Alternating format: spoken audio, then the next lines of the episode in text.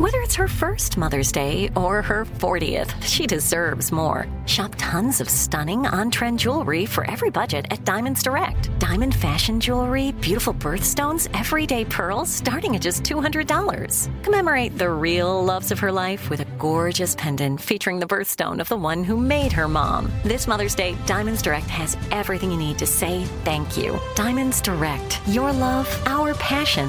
Online at diamondsdirect.com. Live Nation presents Concert Week.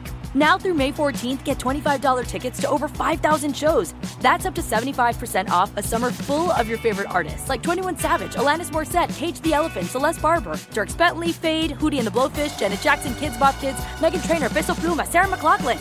Get tickets to more than 5,000 summer shows for just $25. On sale now through May 14th. Visit LiveNation.com slash Concert to learn more and plan your summer with Sean Paul, Sum 41, 30 Seconds to Mars, oh, and Two Door Cinema Club. This is your moment, your time to shine, your comeback. You're ready for the next step in your career and you want an education employers respect. So you're not just going back to school, you're coming back with Purdue Global. Backed by Purdue University, one of the nation's most respected public universities, Purdue Global is built for people who bring their life experience into the online classroom. Purdue Global, Purdue's online university for working adults. Start your comeback today at purdueglobal.edu. Hey guys, ready or not, 2024 is here, and we here at Breaking Points are already thinking of ways we can up our game for this critical election. We rely on our premium subs to expand coverage, upgrade the studio, add staff, give you guys the best independent coverage that is possible. If you like what we're all about, it just means the absolute world to have your support. But enough with that, let's get to the show.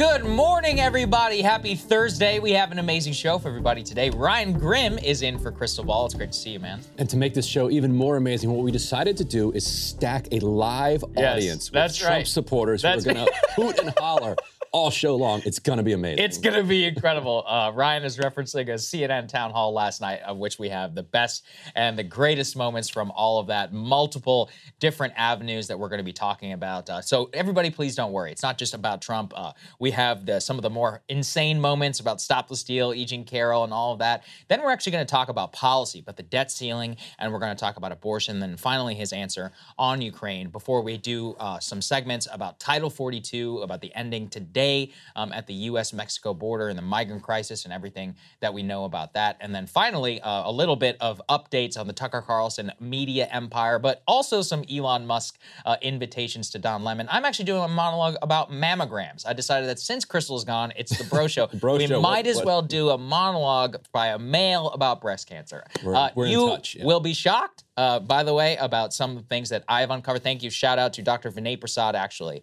for uh, flagging this to me. Some of you will be very, very interested in this. It's a big story about big pharma and all of that. And then I have Senator J.D. Vance, actually, who's going to be joining us here in the studio. I always do have the need to do this. Full disclosure uh, Vance, longtime personal friend. That said, he is joining the show. We will be talking to him about the Railway Safety Act that he introduced about East Palestine, Ohio, and we will be getting all the details from that, in which he will be talking about the Republicans in the Senate caucus who do not support that bill, and we'll get into it. But I always do feel the need to do the disclosure, Ryan, and that actually gets us uh, before we get to all of the Trump insanity from last night over at CNN. I just want to say once again, thank you all so much the premium subscribers who've been signing up, helping us out as we're rebuilding our studio, getting to a point where uh, CNN is not the only place that has to do a town hall uh, with the former president, has that capacity. If you want to see the ability to do things like that, um, you can sign up breakingpoints.com to become a premium subscriber. Next week, we're very excited. Uh, we'll very likely have RFK Jr. here live in the studio,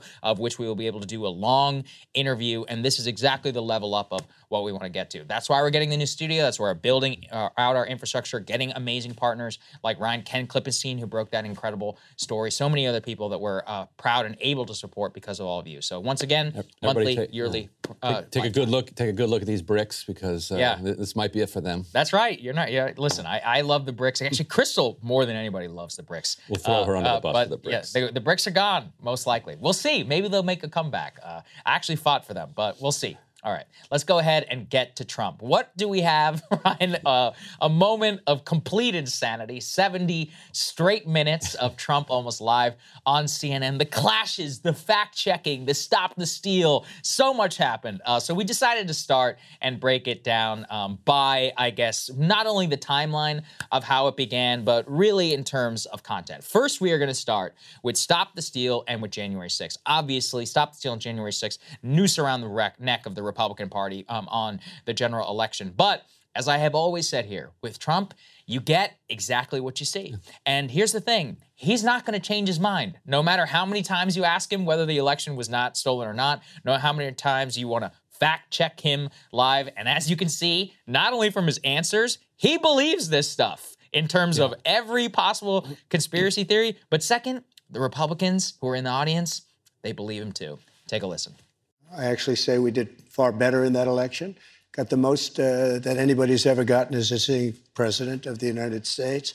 Uh, I think that uh, when you look at that result and when you look at what happened during that election, uh, unless you're a very stupid person, you see what happens. A lot of the people, a lot of the people in this audience, and maybe a couple that don't, but most people uh, understand what happened. That was a rigged election. That, by the way, just so everyone knows, that was the very first answer to the very yeah. first question. Now, I do want to say, uh, we'll bring this up later with the focus groups. Everybody was like, oh, he immediately, listen, they're the ones who asked him about Stop the Steal, and they spent the first half an hour on all of Trump's personal problems, which I think is a huge programming mistake. That said, once again, if you do ask him about it, which of course the media will be asking him about it, Ryan, he hasn't changed his mind. No. He doesn't think he did anything wrong on January 6th at all. There was a famous cinematic moment where he's like, You want me to see the tweets? And he literally pulls out the timestamp of his tweets, which actually just vindicate the timeline that the CNN interviewer yeah, was he, asking about. Okay, yeah. But it doesn't matter because to the audience, they were eating it up. They loved it. And I actually thought, Ryan, that the stop the steal answer and how it was supposedly repulsing Republicans. Again, I am not talking here about uh, independent voters or Democrats who do genuinely hate stop the steal and find it uh, like repulsive and abhorrent, at least electorally, as we can see in 2022. What is the very second question that is asked at the town hall? Will you right. pardon the January 6 rioters? We have some of that. Let's take a listen. My question to you is Will you pardon the January 6 rioters who were convicted of federal offenses? I am inclined to uh, pardon many of them. I can't say for every single one because a couple of them probably they got out of control. So probably they got out of a control. A couple of them, one uh, or two, might so, have gotten out okay, stop the steal on January 6th so far. What are, what are you making of it? So, by the way, we know that most of you did not watch the town hall. We did our best to you know compile some of this stuff together. But if you do have the time, go watch the 70 minutes. We're going to try our best here, you know, to put as much of a narrative and all that. But I do encourage you, if you have the time, to go and watch the full thing for yourself. All right. So, like, yeah. Uh, on the one hand, I understand the yeah. criticism of the media here and, mm. and the focus group called out yes. CNN like why would why does he keep right. talking about 2020? Well, right. your first question was about 2020. Yes. Your second right. question is about January 6th. So, gee, I don't know why does he yes. keep talking. That's true. Yeah. However, on the other hand, yeah the guy gives those answers. Mm-hmm. So you're like, wow. Like, mm-hmm. and I think it's important for the American public to see that. Oh, I thought it was great. That's yeah. that is who he is. Mm-hmm. He is the by far the front runner for the Republican nomination, likely to be on the ballot yes. against the sitting president. He's the former president of the United States. He's not just celebrity apprentice guy at this mm-hmm. point. He's a former president. And if he's going to say that he is going to probably pardon most of the January 6th rioters, that is newsworthy. No, not only newsworthy, but I think what it gets to is uh, there is a level of highbrow stop the steal, which drives me insane, which Senator Hawley is absolutely guilty of. Many of these other people. Ted Cruz um, will get Ted Cruz, they're like, well, you know. The commission, it, my commission idea. Commission, not just the commission, Ryan. They'll be like, but did you know that the Hunter Biden laptop story? And we're like, yeah, of course we knew that. And by the way, you know, who has covered that more than we have here? We did an entire segment about it. And in fact, if the Trump town hall hadn't happened, we would have done an entire another segment right. about it. We're very happy to, and we will be covering it on our Monday show. Congratulations. The point is, is that he doesn't believe that because the Hunter Biden laptop story that the election was stolen. Right. And that is election interference. We can absolutely say that. But he believes that the votes were specifically rigged and changed right. in multiple different states. And that's what uh, really hit from the town hall. Right. He'd be like, well, in Milwaukee, in particular. You know, every city he has a story. Right. In Georgia, he has a story. Milwaukee, he has a story. In what Philadelphia. Philadelphia, Yeah. he has a story. And I already know the MAGA bots are going to be in the comments being like, well, did you see this one video? It's like, well, okay, prove it in court. You know, and guess what? As uh, they brought up last night correctly, they lost every single court case. if you had such compelling evidence, then presumably one judge, you can't even, if, if a pro life people can get some crank judge in Texas to take down the, uh, what is it, the abortion Just pill for like yeah. a week, you and you can't get one judge to go, not one judge, not even a state guy to go along with your nonsense. What does that tell you about you? And this, thi- okay. this could be a good moment to do something for the YouTube censors here. What Yeah. I'll say is Lindsey Oh, Graham. that's right. I'm sorry. Yeah, Yeah. Lindsey Graham made made made the point that this was not stolen the night of January 6th, early Yes. January 7th. Go watch go watch his speech. It was incredible. He's saying what Saagar is saying. He's like, you guys say 10,000 dead people voted in Georgia. I asked for five. Right. I got none. Yeah. You guys say that 60,000 like Mexicans voted in Arizona. Right. Show me 4 Mm-hmm. You said 100,000 uh, people in Milwaukee turned out, uh, you know, that voted twice. Mm-hmm. Like, show me 10 of them. And I got zero. Yeah. So that's Lindsey Graham. And so, to your point, right? He doesn't believe that it was unfair Yeah. because the CIA Right, like that's right. coordinated with Hunter Biden and and persuaded people to vote a different way. Exactly. He's he thinks that Hugo Chavez's ghost came in. Yeah, he literally believes that. and so, and, and by the way, if you believe that, I think you know. I mean, I think you need help, but and I think you're wrong. But I guess at least you're honest. Uh, you're more honest, or as honest as Trump. You're dishonest though if you're a Republican senator here in this town and you're singing a different tune about why the election was stolen, but not in the way that Trump says. That's, and actually, you brought up a good point. Just so everybody knows, every single time that we air a clip where Trump says that the election was stolen, we, according to YouTube guidance, have to make sure that we also say that the election was not stolen. Now, frankly, I mean, I don't think I should have to do that um, because even though I do don't- yeah. don't believe that the election was stolen, uh, but I still have to say it um, because apparently that's what the content policy is. Right. They, they, um, they think that YouTube. viewers, as long as you and I say Right, it, yeah. then the viewer's like, oh, Right. Well, okay, never mind then. It's not like you're and you're smart enough to figure it out for yourself. Yes. That's what I think. Anyway, that's the YouTube policy, and also become a premium member because that's why uh, this is why things are pre- precarious as they are. Let's go to the final clip here. Probably, honestly, the most shocking moment. Uh, Trump uh, not only talks about January 6th, not only defends Ashley Babbitt, the protester who was shot dead at the Capitol, calls the cop who shot her, quote, a thug. Let's take a listen. Over 140 officers were injured that day. And a person named Ashley Babbitt was killed. Yes. You know what? She was killed, and she shouldn't have been killed. And that thug that killed her, there was no reason to shoot her. At blank range, cold blank range, they shot her. Whew, Ryan, that's uh that's something. And uh, what you can see from Trump there, uh, not only defending Ashley Babbitt, he said that protesters at January 6th had quote love in their hearts whenever they arrived. Look, I mean, in terms of litigating all this, I do think it is a little interesting that uh, the Republicans um, around the Ashley Babbitt case basically become the level of like BLM activists whenever it comes to Ashley Babbitt, but not so whenever it's uh, like any sort of cop shooting. I do think we should be consistent, and I actually think it's Which totally one legitimate. cop shooting. Yeah. I, no, I was gonna. I think it's actually totally legitimate to be like, hey, was this a legitimate use of force? Like, you have this, and she broke through whatever. She broke through the window, right? And he immediately um, shot through the window. So then, you know, when we're talking about self-defense and all of that, I actually think it's a legitimate conversation just about how we should handle these things. What do riot situations look like? What are the breaching rules um, and all of that? That said, I mean, I think there's a lot of inconsistency here, and we're basically playing like I, cop identity politics in terms of when protesters, uh, it's okay and what's not. But I mean, regardless of that, media-wise, you know that this is probably that probably triggered them more than anything else from the night. You, you make a really good Yeah. point because if you compare it to other police shooting videos, Mm-hmm. uh, where you will have 10 officers surrounding one unarmed person, Right. and the unarmed person is kind of freaking out because they're like getting conflicting orders. Mm-hmm. Put your hands behind your back. Put your hands behind your head. Get on your knees. Don't don't move. No, move. And then they move a little bit, and then they all shoot him dead. Shot him, yeah. And they say, well, we were all in fear of our life because Yeah. we saw him reach for his waistband. Right, right.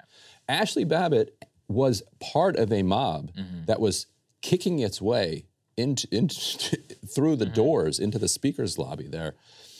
The idea that the person who uh, saw somebody reach for their waistband was totally justified in ending somebody's life, but that this person should have you know de-escalated this situation in a different way.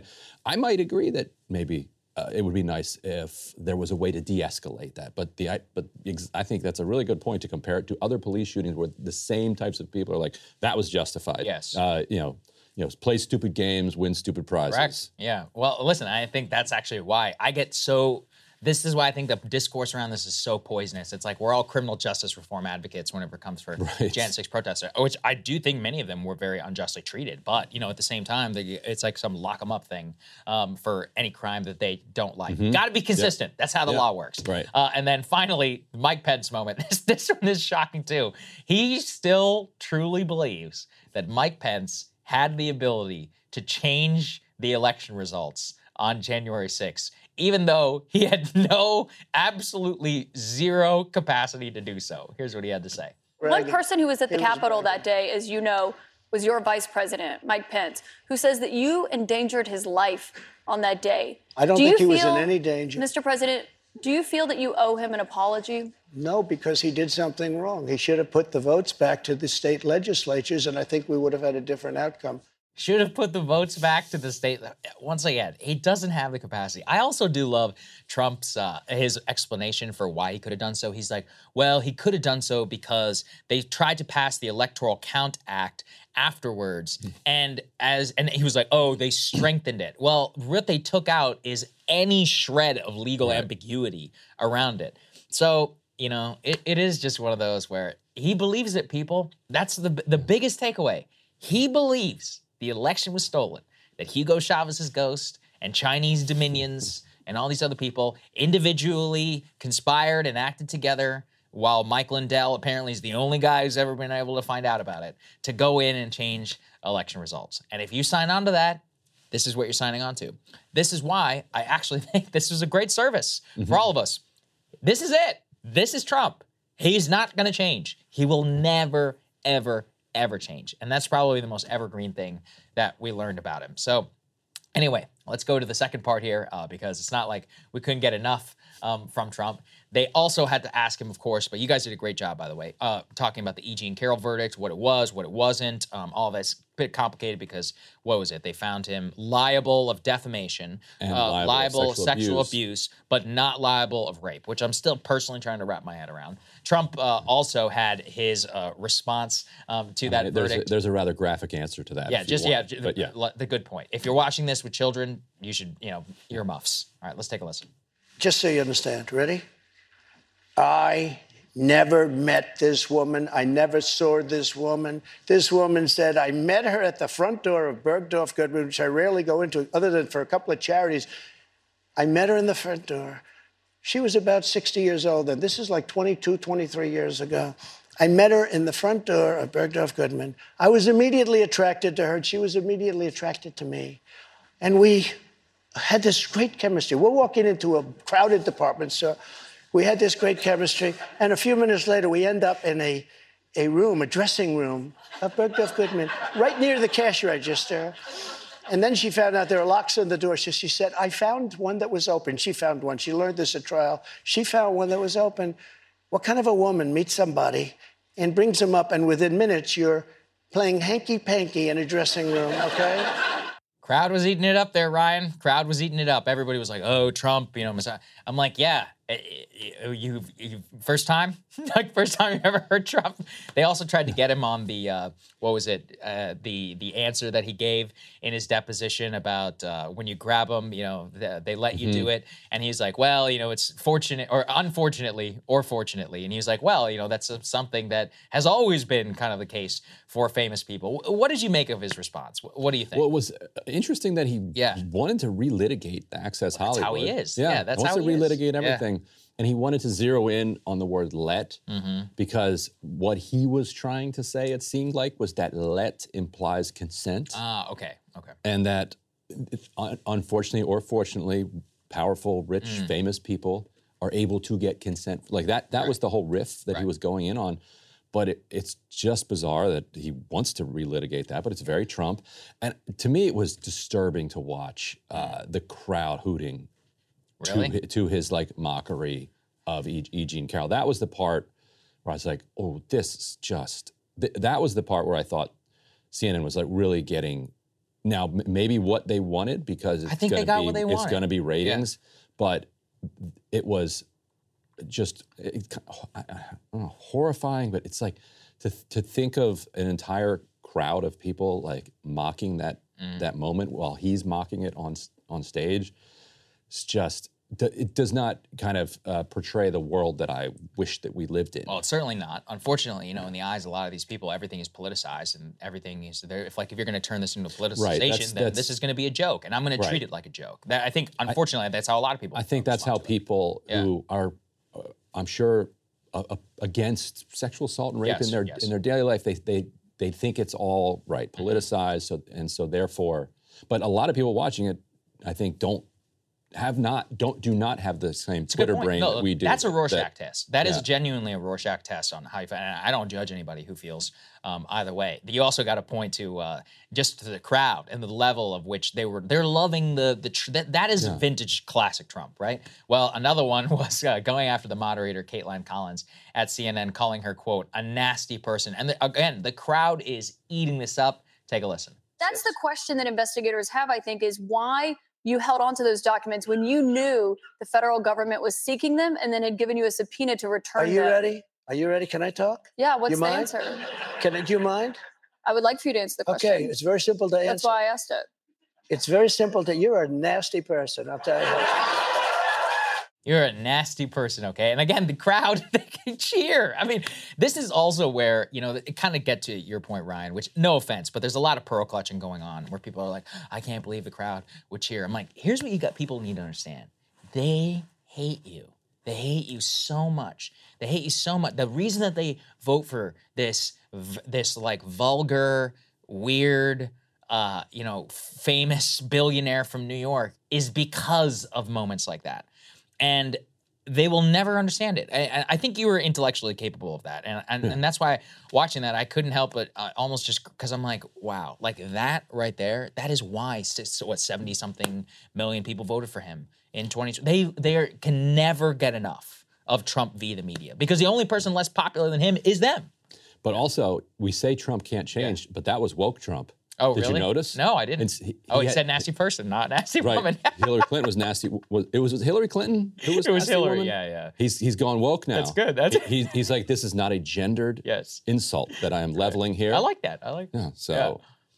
Trump, Well, yeah. uh, I, I want him to start. Yeah, The that's woke right. We brigade need, got to to stop, him. we need to stop him from saying things like the dumbest man on television, the dumbest person on television, nasty person, not a nasty woman. Uh, but uh, yeah, that's Trump. Trump, Trump is Trump, and that's just really my maybe because I covered him for so long. You know, it was in in all of this. Literally watched this play out on a day to day basis. Not a single thing that happened last night surprised me or shocked me at all. It just seemed like right back, return um, to where things are. Lots of media, like I said, pearl clutching around this. But I think that the fundamental question for everybody to ask, for everyone who is involved and, and finds this repugnant, is how do we get here? How do we get to a point where people are laughing at the E. Jean Carroll thing? How do you get to a point where people are cheering whenever you call uh, a nasty person? I remember some of the biggest cheers that he used to get is at his rallies is when he would look at the back he'd be like you see those red lights and they're turning away they're not mm-hmm. showing the crowd. He's like there's fake news cnn and the crowd would go wild. If you've ever been to a trump rally and you've seen the press you know at the barricade in the back and, and the, the they became i mean by the way they loved this too just so everybody knows. Jim acosta would be there and he'd be like look at the way that these people are treating yeah. me it's a bi-directional thing the, the crowd loves hating you and he loves being hated by the crowd it helps him sell books so don't act also like there's not a lot going on here but it's a at- self-perpetuating cancer i can I, tell you I was I was at the dawn of this. Did, were you at Sarah Palin's speech no at the no, no I, wish, RNC? I wish i'd been there yeah It was yeah uh, electric in a kind of terrifying way. Mm, yeah this way right. Like his uh, McCain gives his acceptance speech. It's like a normal political speech. Mm-hmm. You know, the rest of the Republicans throughout that convention. Country just first, Normal. yeah. No, just normal stuff. Right. When Sarah Palin uh, hit that stage, and and she started coming. I forget what she called us. It wasn't fake news. It was some something else. But I know what like you're talking about. she called out the whole whole press area, and you could feel the energy of of that room turn toward the press. I remember being like, whoa, this is this is something else. This is a, this is a different thing. Like these people hate me right There's a uh, another good clip if anybody wants to go watch it of Newt Gingrich going after the media in 2012, similar time period. So it was Mhm. 2012 in the primary. Gingrich, uh, it's like the CNN actually town hall or debate or something like that, and they opened it up by asking him whether he wants to apologize to his ex-wife or something like that for genuinely doing scummy things, like very scummy. Oh, I remember that, yes. Yeah. And he was like, "Well, I think How that the media, you." how dare you? And the biggest threat to this country is the and the crowd on their feet. went yes. wild. And Gingrich actually popped in the polls Mhm. after that. That was one of the biggest precursors to what would eventually happen in the 2015 primary. So all of the all of the uh, breadcrumbs were there. The Sarah Palin hockey mom speech, if you remember that, it's like, Mhm. what's the difference between a hockey mom and a pit bull lipstick? And the crowd is like Yeah. absolutely losing it. Gingrich, well, that's how we got And to Spiro uh, Agnew. Where we are, Spiro the, the Agnew. that's nattering nabobs of Yes. negativity. Yes. Uh, that's a good. That's a good. You know, people should go read about that too. That's that's some good stuff. All right, part three here. So we have alluded to this. Media figures, Democratic politicians, some of them named Alexandria Ocasio Cortez, losing their minds at this CNN Trump Hall. Not for uh, any of substantive reason, because to them, platforming it was anti-democratic, and uh, the anti-democracy of all of this was just so irresponsible. AOC appeared on MSNBC as if they love democracy so much to denounce the CNN town hall. Here's what she had to say. I know you said earlier that you will not comment on the platforming of um, such atrocious disinformation, but I would. I think it was a profoundly irresponsible decision. I don't think that it would.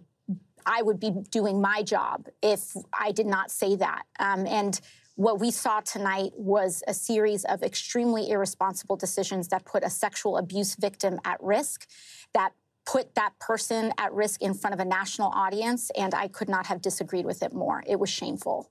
It was shameful, Ryan. What she's referencing is she was on the Stephanie Ruhle show, and actually Stephanie Ruhle opened it, be like, "We will not be discussing or talking about this at all." Really? Because you're in the news business. Why not? If you think it was shameful, air the clip.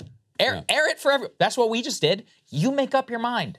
You make up your mind. Why don't we have enough trust in people that if Trump says that Venezuelan Dom- Chinese dominion stole the election, they go, yeah, you know, I don't think it, I don't think that that happened. And then come voting time, whenever he gets a bunch of Republicans who endorse that on the ballot, they're like, yeah, you know, I really hate Joe Biden, and even though I live in Arizona and I hate uh, the Democrats, I'm just going to vote for one anyway. Democracy works. It Yeah, works think- when you right. let people make up their own minds. I think right. I think have Yeah. have more faith in the American public. To say that uh, Democrats, I think, ought to have been saying thank you for this. Yes, yeah, you're right. The smart ones were saying that actually. Because right, because it did a couple things. One, it uh, continued to scare away a bunch of independents and uh, kind of Democratic leaners, the ones who may come out, may not come out. That didn't play well at all Mm-hmm. to them, I don't think. We'll find out. Uh, but secondly, Trump thinks it played great, and Trump's base thinks Yeah, it they played loved it great. too. It made him a so, hero. So they're going to lean in. They're going to be like, "Oh, we need to make fun of E. Jean Carroll more. We're going to make that a regular part of my stump speech. I need to continue talking about Hmm. uh, pardoning the January 6 rioters. I need to continue questioning the election results because that all worked for me. Not realizing that yes, it worked to fire up your base. Excellent, excellent. But it- it's only going to bury you further. And so have have faith that if Trump lets his freak flag fly, that enough of the American public is going to be like, you know what, we we don't. mm, I'm not sure we want the Sleepy Joe guy, They- but this is, if this is the choice, we're going with Sleepy Joe. Which is literally what happened Yeah. in the 2022 election. I actually thought Biden had the best response. You know what he tweeted? It's simple, folks. Do you want four more years of that? If you don't, pitch into our campaign. Perfect. Perfect response. Instead of, oh, democracy, democracy is being destroyed. Uh, one, Rick Wilson, um, who you will remember from the Grifting Lincoln Project, um, has taken a break from the grift off of their Democratic boomer donors and has instead decided to come on the air and just on Twitter and denounce with almost tears in his eyes about what happened. Here's what he had to say. We're in a break now from the presidential uh, town hall with CNN, Kaitlan Collins, and whatever the fuck they thought they were going to get out of this, they instead have set a match to democracy once again. You are letting an insane person stand there and make people giggle and laugh when he jokes about rape. You make people giggle and laugh when he jokes about abortion, when he calls an African American police officer a thug. This insanity should be pulled off the fucking air. Chris Licht, you should be ashamed of yourself. You should be ashamed of yourself. Uh, Morning Joe was on this morning, Ryan. Uh, here's what Joe Scarborough had to say. CNN's town hall was disgraceful on every level. The most shocking part was seeing the audience lapping it up. What I saw last night was as chilling as anything that I've seen on TV since January the 6th. So, if seeing Republicans love Trump is as triggering as Jan 6, then you're in for it, my man. Uh, our politics are actually disgusting. Yeah, yeah. And, and Welcome to America. And shameful. Yeah. And so, what is the other option. Yeah, exactly. Like we can't make it. We, we yeah. You and I can yeah. try as much as we can to make a better politics. Nor should we I, have the power right. to do so because no one person or two people or whatever should right. ever have the power. Right. What do yeah. they? It's, it's weird because what do they think their role is? Mm-hmm. Like if if you don't to use the word platform, if you don't platform the Republican basically nominee right. for president, he's still on the ballot. Exactly. So what what are you accomplishing exactly if you're if you think that people can't handle his views what if then they get a distorted idea mm-hmm. about what he believes and they think that he's actually moved on from Correct. and he's not going to pardon the January 6 rioters then they vote for him he gets in and does all the things that you were keeping mm-hmm. him from sharing with the public that he was going to do how does that serve democracy so tell me about this. There was a huge debate. Um, let's put this on there on the screen, though. By the way, uh, the CNN actually cut their town hall short. It was scheduled for 90 minutes. The actual event was to go as long as 75. They stopped less than 70 minutes in. They could have gone longer if they wanted, which is usually what executives do with big ratings draw. I think they personally thought it was a disaster. So according to the commentariat online, the biggest mistake that Kaitlan Collins made is she didn't fact check, fact check him enough. Now, I want to know what you think about this. I've interviewed Trump four times. Guess what? Every time you fact check him, it off derails the conversation. You don't get it. Uh, if you keep doing it longer, he'll just cut it off. So you're not going to get information. But in general, when I interview politicians, I let them talk. And if they say a lie, we can talk about it afterwards maybe we can gently be like, hey, you know, that's uh, that this isn't another mm-hmm. opposing view. What utility is there to the constant fact checking to somebody's face? And just so people know, I do this with Democrats and Republicans. I've interviewed dozen mm-hmm. Pramila Jayapal. I've interviewed all these Democrats who I don't agree with at all. Who, in many cases, I find like repugnant, at least on a policy level. But I'm not going to sit there and like show my disdain to their face. I'm just going to ask them a good faith right. question. I'll do the same thing with Republicans uh, when anybody really is, because I, I I enjoy letting people talk, and I believe in letting people judge for themselves.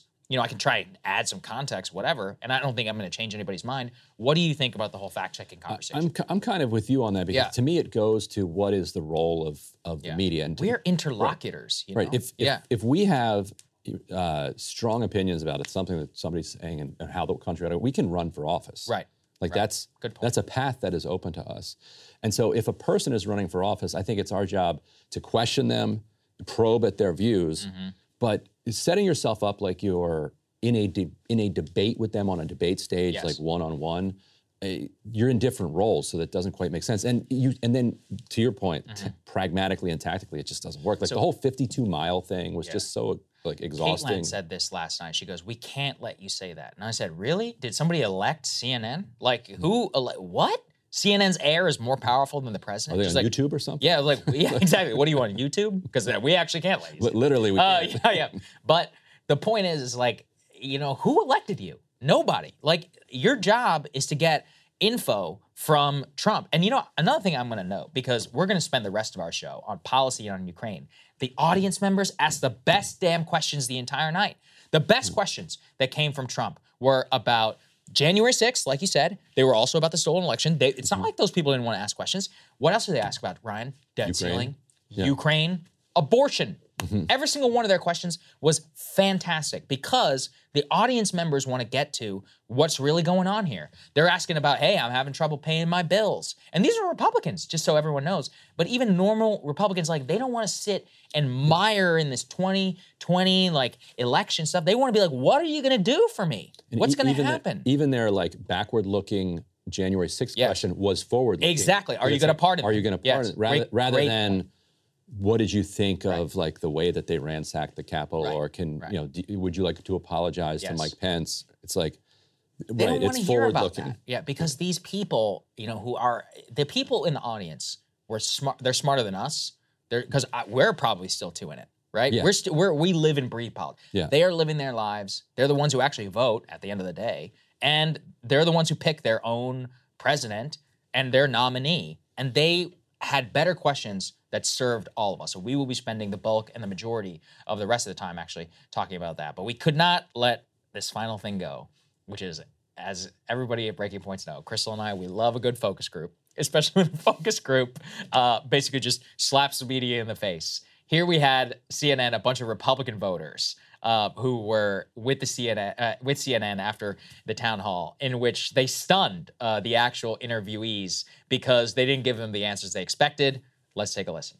Does it bother you that he keeps talking about 2020 and not 2024? I'll ask you first. This is Jonathan Leslie. He's 40, Republican, voted for Trump twice. How do you feel about those lies?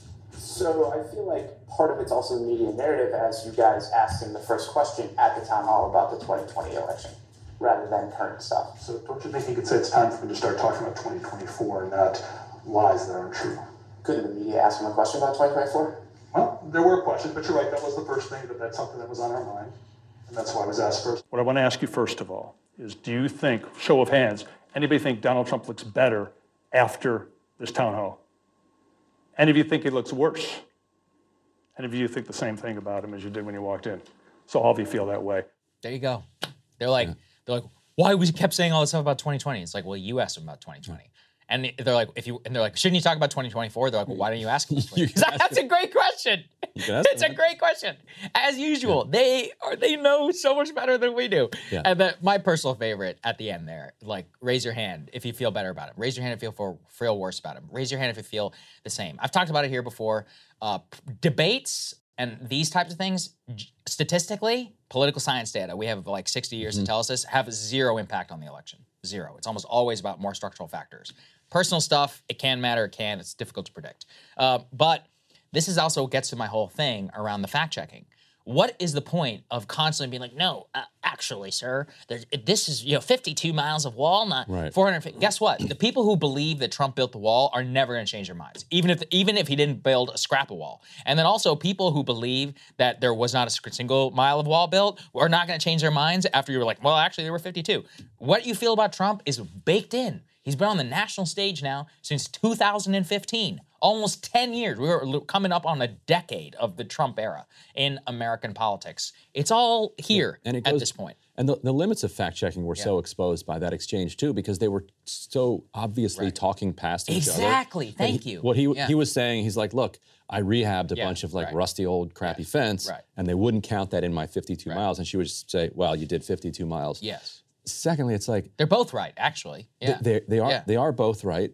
Uh, but then secondly, it's like, well, you guys don't want that wall anyway. Mm-hmm. So why are you kind of criticizing him for not building enough of the thing that you don't want him to build any of? Yes. So the whole the whole thing because when you get into fact checking, it takes the kind of ideology and ideas out of it. Mm-hmm. I don't believe in neutral fact checks. I actually think that outside of like literal math, like two plus two or whatever, or Mhm. physics, I don't think that there is such thing as a fact check. Everything is relative. Everything is basically up for debate. Everything is uh, like a, a everything is at the level of argumentation. You know, Right. even you know whenever like we were talking about the stolen election. It's like yeah, well if you just put it that way, then you know somebody can say about this. You know, if you put it the way Trump does, then okay, like you can get into that. But even then, it's like the point is is that about changing people's minds. And i think that the news at best what i like to do when we meet people out in the wild like what's the most edifying thing they say? Say make me make sense of the world. Hey, mm-hmm. help help my relationship with my parents because i felt like we were talking past each Right. other. And instead we watch your show together and we come away with different takeaways and we sit down and we're like well here's what i agreed with what saagar said or krystal said and ryan said or emily said it. But i realized that because they could talk together afterwards that you and i can talk now as well. Mm. I mean that the point is is that you you can even start from the same show and come away with two completely different opinions that's Yeah, humanity And I think you got to Yeah. worry about getting too rigid. When Trump said, uh, "Well, I, I- why did I make that call to Georgia? Yeah. Because I was questioning the results of the election." He just says it outright. Yeah. And Democrats are going to be like, "Well, that's insane. You should go to prison for Yes. that." But I also think Democrats are going to regret in the future setting a standard by which it is wrong to question the results of elections. Mm. What if Republicans in Arizona or Wisconsin, Mm-hmm. Alabama. Michigan, Alabama, uh, Democrats Democrats are kind of in conflict here because on the one hand they're always accusing Republicans Mm-hmm. of, of voter suppression and, and trying to steal elections, and then at the same time saying that you can never question the results of an election. So I bet in our lifetimes we're going to have a point where Republicans are going to straight up steal some election somewhere, and Democrats are then going to be handcuffed a little bit in the way that they're able to point to the ways Well, look at that it Stacey happened. Abrams. Stacey Abrams was allowed to do it in 2018, but then immediately after the Trump thing, they were like, "Hey, Stacey, shut up." If you Yeah, want to Stacey, to be able to- let's. Uh, if you want to be able to continue selling books and you know grifting off Michael you're- Bloomberg, you're- you're killing us with and all this these other people, 2018 yeah, thing, you yeah. gotta you gotta shut up. You gotta accept it and just kind of walk away after you lost a couple more times. Anyway, uh, I thought that the these are our big like personality, I guess, takeaways. We're gonna go ahead uh, into the policy now. Let's get to it. This, Ryan, in my estimation, was some of the best that came out of this because Trump took a position in the debt ceiling fight, which is going to have massive ramifications in terms of how Republican voters and also the actual Republican policymakers respond to everything that's going on here right now. Let's look, take a listen to this question about how uh, the Republicans should handle the debt ceiling, how Trump feels about the debt, and also about what Republicans should do in said uh, def- defaults type scenario. Let's take a listen. What do you think about the United States' current debt situation and how can we move forward? Uh, such an important question. So we're at $33 trillion, a number that nobody ever thought possible. When we had our economy rocking and rolling just prior to COVID coming in, like literally, we were making a fortune. And oil, we were going to make so much money from oil, we were going to start paying off debt. But then with COVID coming in, we had to do other things. We had to keep this country alive because it was so serious. But we have to get the country back. We have to lower energy prices. We have to lower interest rates. Interest rates are through the roof.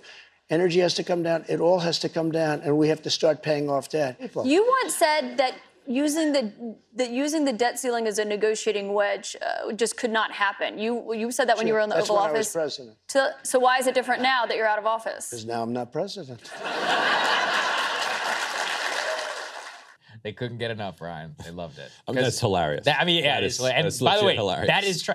Yeah. You know what? This is again why, part of his appeal because he'll just when other politicians are inconsistent, they're like, "Well, uh, technically things were different." He's like, "No, I just don't." He's like, "I'm inconsistent, and because I'm a ruthless politician, Right, my power like, "Oh, position okay." has changed. Yeah, like okay. And now, cynically, what Yeah. I thought as like coming away from that exchange Mm-hmm. was that Trump actually would appreciate a default because it will hurt Biden, of course. and hurt the Yeah. economy, and guarantee his election. Right. If he, uh, you know, if there's enough of a hit. So, for Trump, it's like he gets to talk tough, and then all, but he also wants the car crash Mm-hmm. in this game of chicken because if the cars cars crash and you get unemployment back up to six percent by November uh, 2024, Biden has a very difficult time getting reelected. Yeah, I mean, uh, listen, this is part of why this entire conversation drives me nuts. Trump, uh, under Trump, the national debt increased by 7.8 trillion from 20. Nobody thought it was possible. He started the he started uh, the administration with 20 trillion dollars in debt um, after the Obama years. That was in 2017. That was after an increase from 10 to 20 trillion. Um, so then it went from 20 to 28 trillion um, after the end of the Trump presidency. Now, I guess to be fair to him, only five trillion of that was pre-COVID. So half of it was post-COVID. I mean, I mean, and, and listen, you're looking at two people who are, don't have that a lot, who don't have that many objections to deficit spending, or who th- probably have very, very Right. different views on de- default and or on default and debt deficit spending and debt um, on national debt specifically.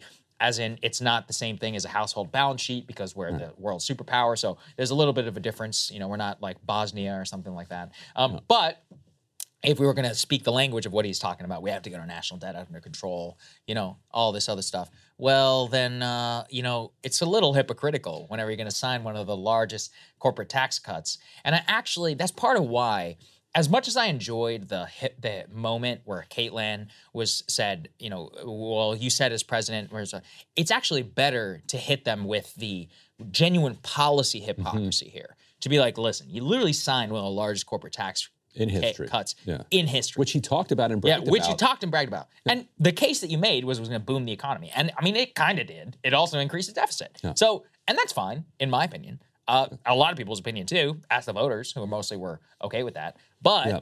you know, you can't then say that we got to get our spending or whatever out of control. I actually think the most effective tactic that I've heard yet is not objected to the spending overall. It's when people said you're spending money on X, Y, and Z, like spending money on an unpopular program like the IRS, for example, right? That is actually a way to get people to be like, yeah, hold on a second, maybe we shouldn't spend so much money on the IRS. And even that, you know, I think is up for debate. So, yeah, what do you make about uh, his answer there on the default? Right. I think you're right that the way Yeah. to go after him is to uh, hit that wedge in between the kind of Paul Ryan Republicans who wrote that tax cut and, and Trump who kind of signed that tax cut Right.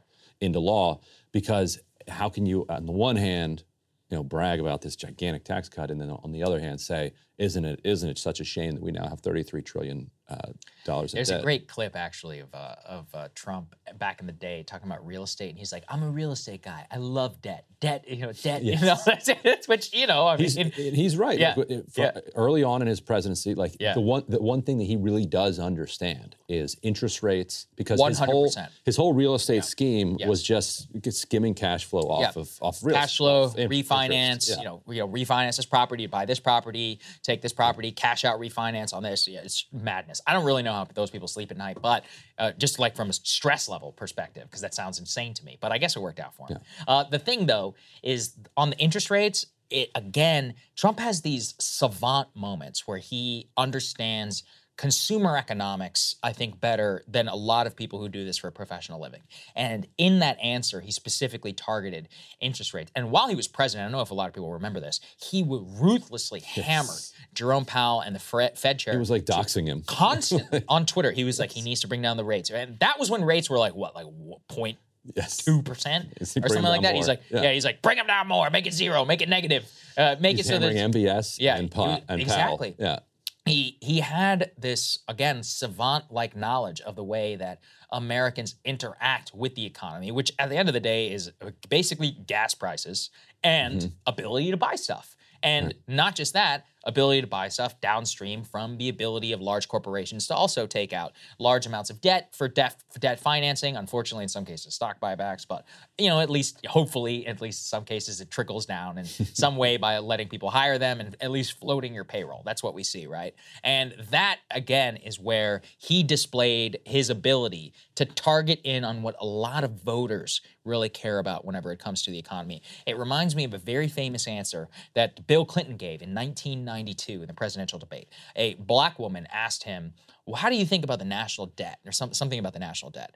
Clinton intuited, he's like, this answer is not about the debt. You're asking me about the economy. And he goes, I know people who lost their jobs. This, this, this administration, we've had te- 12 years of failed trickle down economics. It's a failed economic theory. We're going to get people back to work again. I remember I, I was, it's in my head because one of the best political debate moments, I think, ever. Um, that's ever happened because it's about taking what somebody is asking about and not answering it on the face and getting to the core of how the voter really thinks about it. In that, I actually thought he did a good job. But now, in terms of the policy and what it means, here's what matters Trump uh, endorsement of the McCarthy position gives McCarthy tremendous more leverage within the Republican caucus because he can go and say, Why are you going against Trump on this? Trump endorsed me last night. He strengthened his negotiating hand whenever it came to Biden because this is the leader of the Republican Party, the former president of the United States, the most popular Republican in the entire country. Here's what he thinks we need to do in this specific instance. Um, so it could actually help him from getting people to walk away. Now, at the same time, some of the people who would walk away are coming from like Biden plus five, plus 10 districts. So it's not like they need to, you know, hold down the fort, you know, for the general election. But anytime you have Trump on your side in a debate like this it's going to be better than not whenever you're in an intra GOP fight.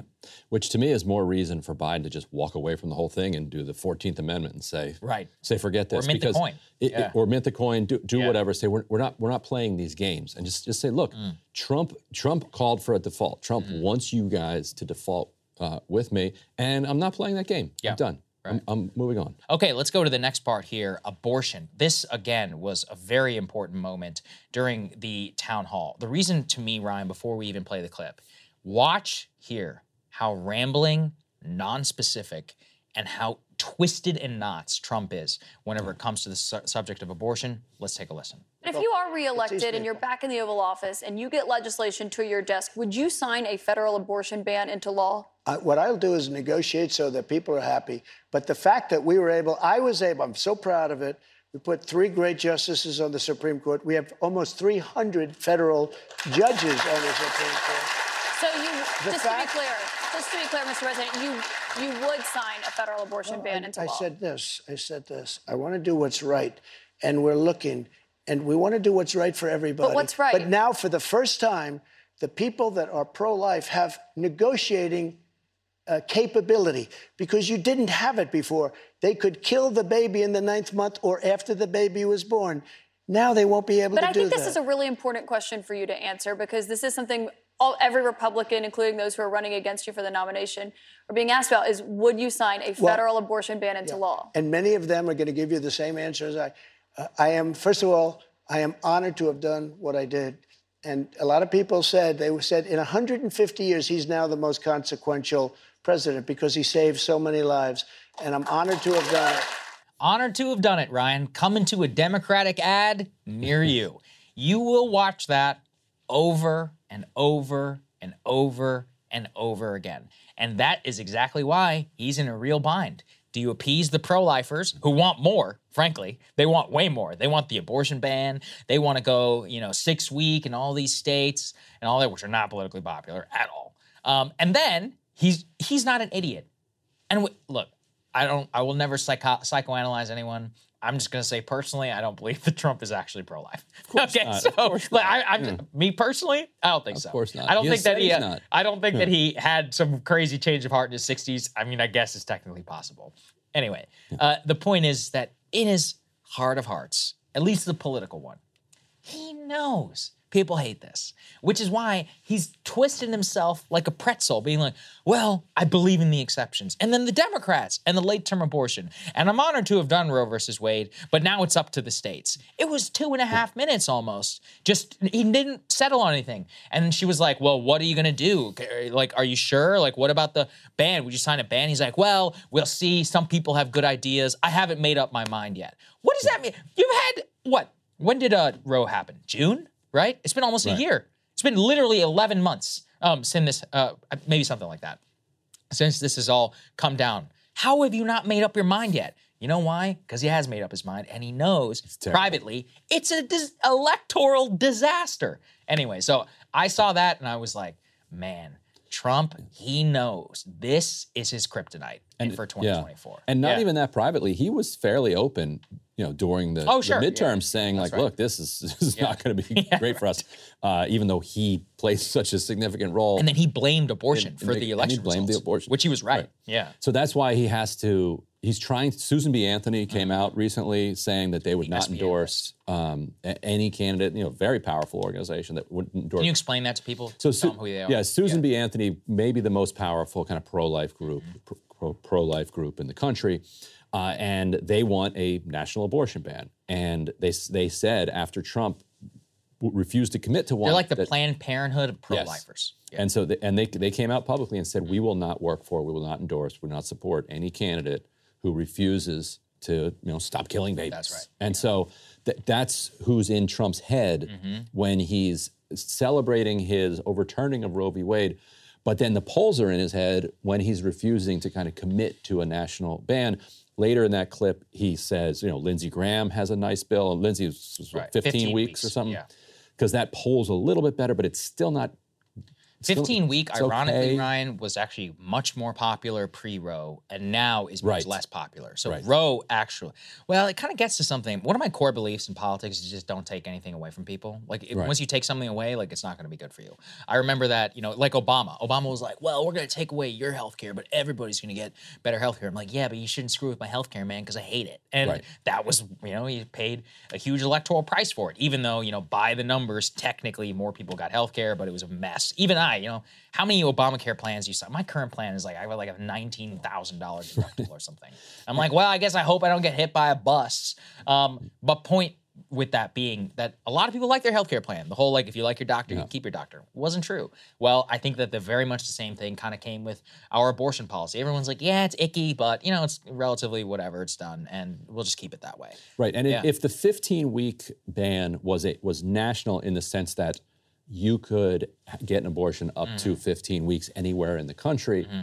then you might have a, a little bit more support for it. But what what 15 weeks says is no, th- this is That's the cap. that's the cap. That's right. But other but Or, states sorry, that's the ceiling, not the floor. Right. So other Yeah. states can then make it six weeks Right. or or ban it completely. And so then Democrats and abortion rights advocates are like, well, we don't need that because we like all Mm-hmm. You're all you're doing then is putting a 15 week abortion ban in New York and California. Exactly. Vermont. Why would a Democrat vote for that and allow cloture? Like here in, in Washington D.C., I'm pretty sure that you can get a late term abortion, like basically whenever you want. Now, you know, I think that's.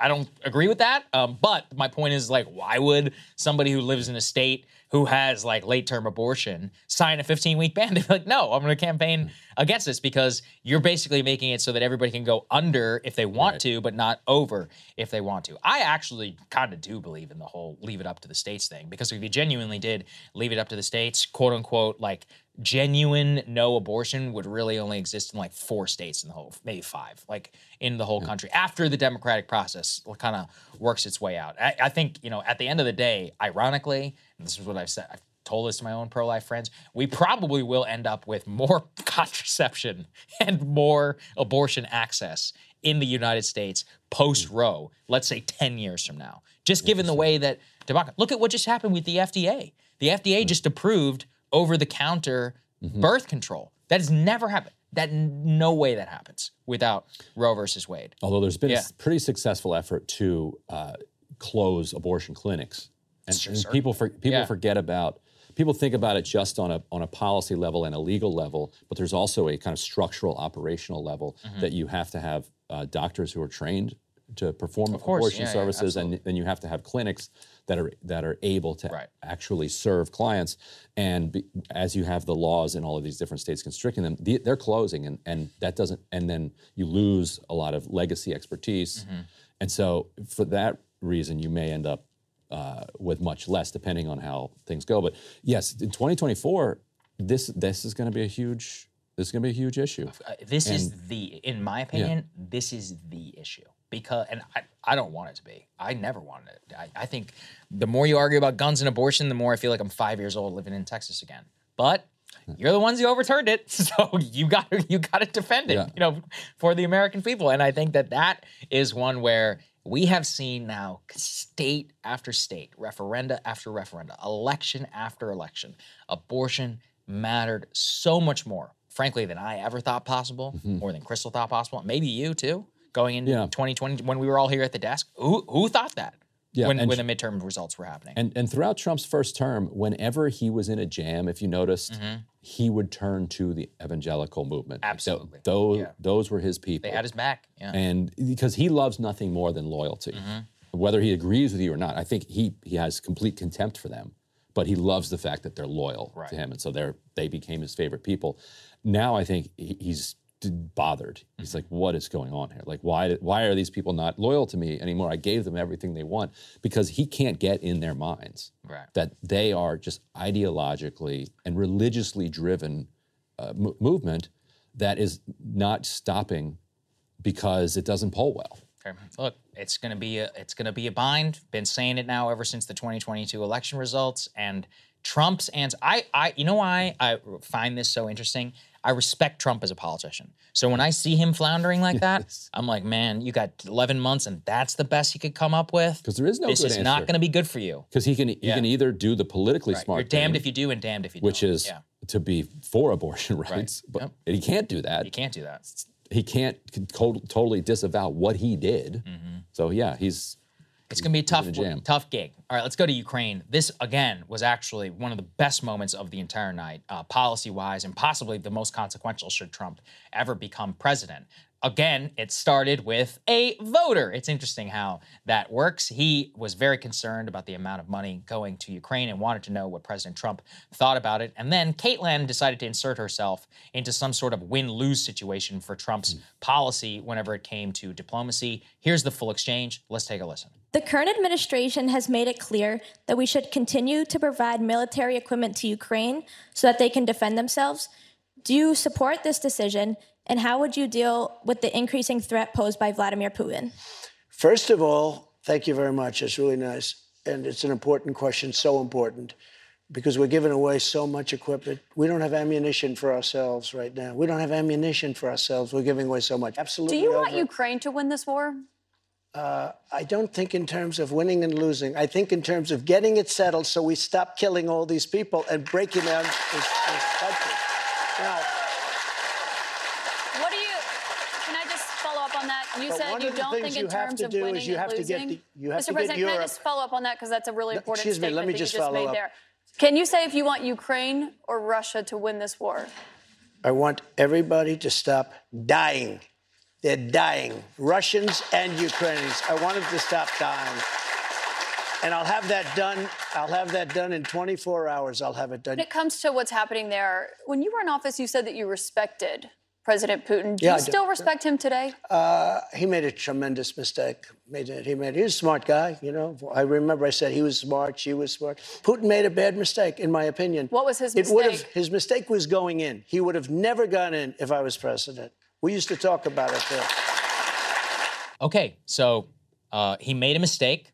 He's not endorsing the Russian position. By going in. Well, first he's like, he never should have done it. And never would have happened if I had been there. Of course, so that's the starting point. Second, he made a huge mistake. Third, this was the most thoughtful answer I've seen a US politician make yet.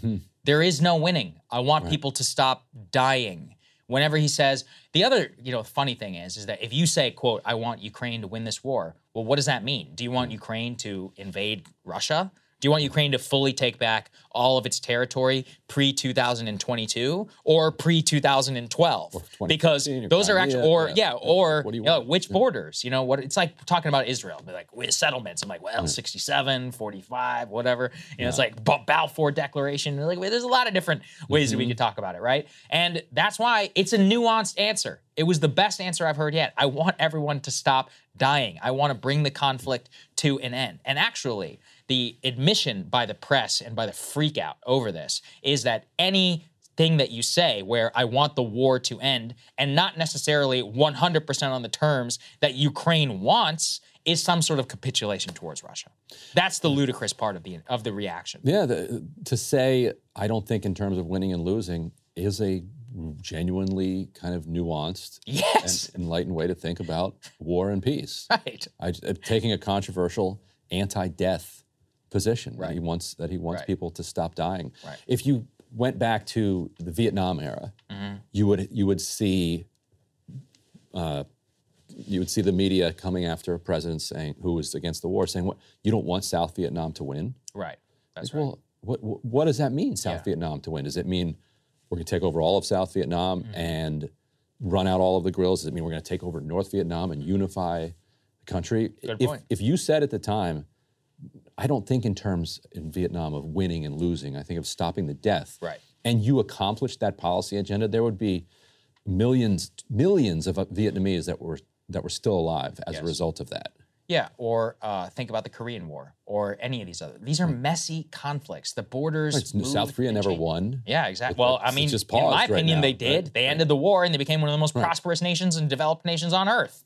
They literally sell us cell phones and cars. I mean, it worked out for them. After a whole bunch of military dictatorships and Yeah, death squads. But True. yeah. okay, but I'm just gonna say, like, you know, Yeah. at the end of the day, like they first and they gave me K-pop. All right, so There you go. they gave me BTS. So at the very least, they absolutely did win. People, you know, in North Korea, I'm pretty sure they're cracking down on K-pop because they view it as some sort of cultural. My Mhm. point being that, like, win, lose. If, Right. if you talk to people in South Korea today, they're like, yeah, absolutely, we're, we're glad that it came And it's also to if the you- conclusion that it If you go to Vietnam today, yeah, they don't even care about us. They don't think about the th- war there's there's gigantic Coca-Cola billboards. and You're like, what was this war over? Mm-hmm. We we lost, but it doesn't look much different than it would if we won. And you know, I think the most gracious thing about the Vietnamese is that they really don't hold it that Right. very much against you, which I think is nuts. Um, Yeah. You know, having spent some Killed time two in million Southeast people, and Asia, they're like, yeah. I personally could not imagine, you know, having yeah, exactly, and not that long ago. I mean, you know, Yeah. a life not.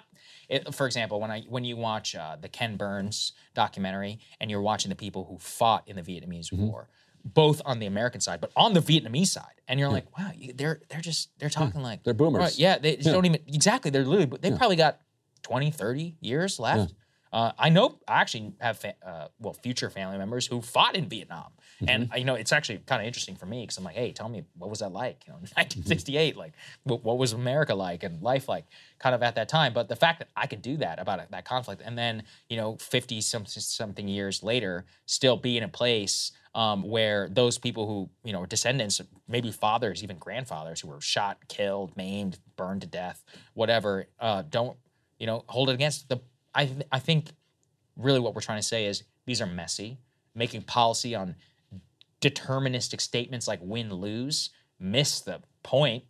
Right. Unless you're Ukrainian, and I think that's where I can have some sympathy, sympathy. That's absolutely if you're right. Ukrainian, yeah. you are free to do whatever you want. And if I were you, uh, by the way, I would think the exact same thing. But I'm not you. You know, I'm, we're us. We we get to decide like to the extent that this marginal conflict matters at all to our lives, to our national policy, to these billions of dollars, and to our own national security, how and what we treat that. And that's, you know, people don't like to hear that, but sorry, like I, I, don't know what to say. Ukraine really doesn't matter to the fate of America either and, way. And I it's think nice when you help them, but that's pretty much it. I think if Biden yeah. if Biden can get the war to a resolution right. over the course of the next year, uh, so that's it, you know, just from a crass, cynical electoral right. perspective, he, would be in better shape. Oh, there's no to, question. To strike, yeah, if he can strike some gas kind of prices, after supply chain, after whatever this uh, yeah. counteroffensive is. Everyone can breathe a little bit, be like, ah, okay, yeah. And, and there'll probably be another. We don't know how it's going to. Doesn't mean there won't be another war in ten years. Mm-hmm. Um, yeah, then but, what? Another but, but you know. Uh, there's, there's, you can't stop that anyway. To the point about the freak out, we probably should have put this up there earlier. Put this up there on, the screen, but we're, we're having such a good time. We're talking. Uh, Adam Kinzinger, you know, the freak out on the Republican side, fought for Trump not to say he wants Ukraine to win is insane. Chris Christie calling him Putin's puppet. Donald Trump says he would end the war in Ukraine in 24 hours. Despite how ridiculous this is to say, I suspect he would try to do it by turning Ukraine over to Putin and Russia. Hashtag Putin's puppet. Chris Christie taking a little bit of a book out of Boomer Mom's Resistance Twitter. Uh, how how's that going to work out in a Republican primary? Interesting, right? That that yeah. struck me as his signal that either he's not definitely not running for president, uh-huh. Or thinks that there's some lane that doesn't exist. what what did right. you make of that Putin's puppet? Oh, I just thought it was so foolish, out, outrageous, ridiculous, uh, both on its face and politically. I think Chris Christie loves the one thing that he's always been pretty good at, and that's called attention. And guess what? Mm-hmm. We're talking about it, and so was all of the major networks. So now he gets to go on ABC as a contributor and CNN and everywhere else, and they all get to do segments about how Chris Christie called Trump Putin's puppet. And I think that's really okay. the only currency he's ever cared about. So I guess congratulations to Chris. you know, congratulations. Enough of Trump. Let's talk about the news um, and Title 42. So let's go ahead and put this up there on the screen. The United States is currently finalizing asylum restrictions to ramp up border deportations after Title 42 collapses. Let's spend some time, Ryan, first on Title 42. What is Title 42? Title 42 was the emergency, quote unquote, emergency policy that has been in effect now for three years at the southern border, which gives the United States, based on pandemic CDC related guidance, to expel migrants who cross the US Mexico border, regardless of their asylum status, return them to Mexico. Basically, pre Biden, we were at a status quo during COVID of the remain in Mexico policy combined with Title 42 which significantly reduced the number of border crossings. Now, what is Remain in Mexico? Because this is also something that we need to discuss.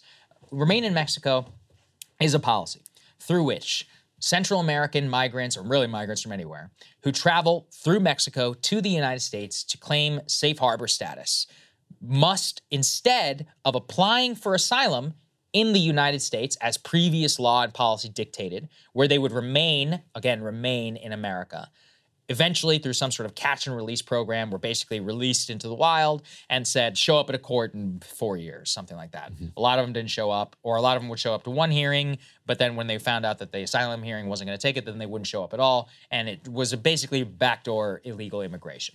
All right so that was the previous policy. Remain in mexico was instituted by the trump administration that said you cannot apply for asylum in america you have to remain in Mexico while you do so. U.S. asylum officers and others would hear your claim, it would be adjudicated in the United States, and whether you got asylum or not would then happen in America. And post asylum status, if granted, you were allowed to remain. If not, otherwise, you return to your country of origin.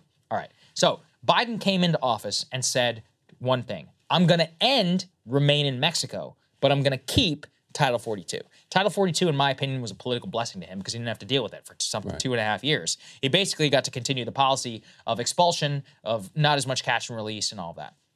Then what happened? In the latest congressional session, there was an official end to the pandemic.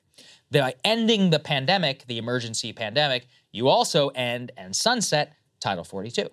Now, with the end of Title 42, tens of thousands of migrants from across Central America and even South America, a lot of these people are coming from Venezuela now Mhm. at this point, um, have transferred via Central America, via Mexico, and are on the other side of the border waiting for today because they know that they can no longer be expelled under pandemic authority.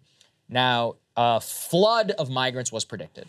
The reason why is because we were going to previously, if the, this change had not come into place, return to catch and release policy, where these people would come to the United States, they would be given a court date, they'd be, like, I fear for my life, or something like that. And they were like, okay, show up at court in four years. And by the way, here's a work license and you can go do whatever you want. Um, now, what Biden has done is the one thing, Ryan, he promised not to do.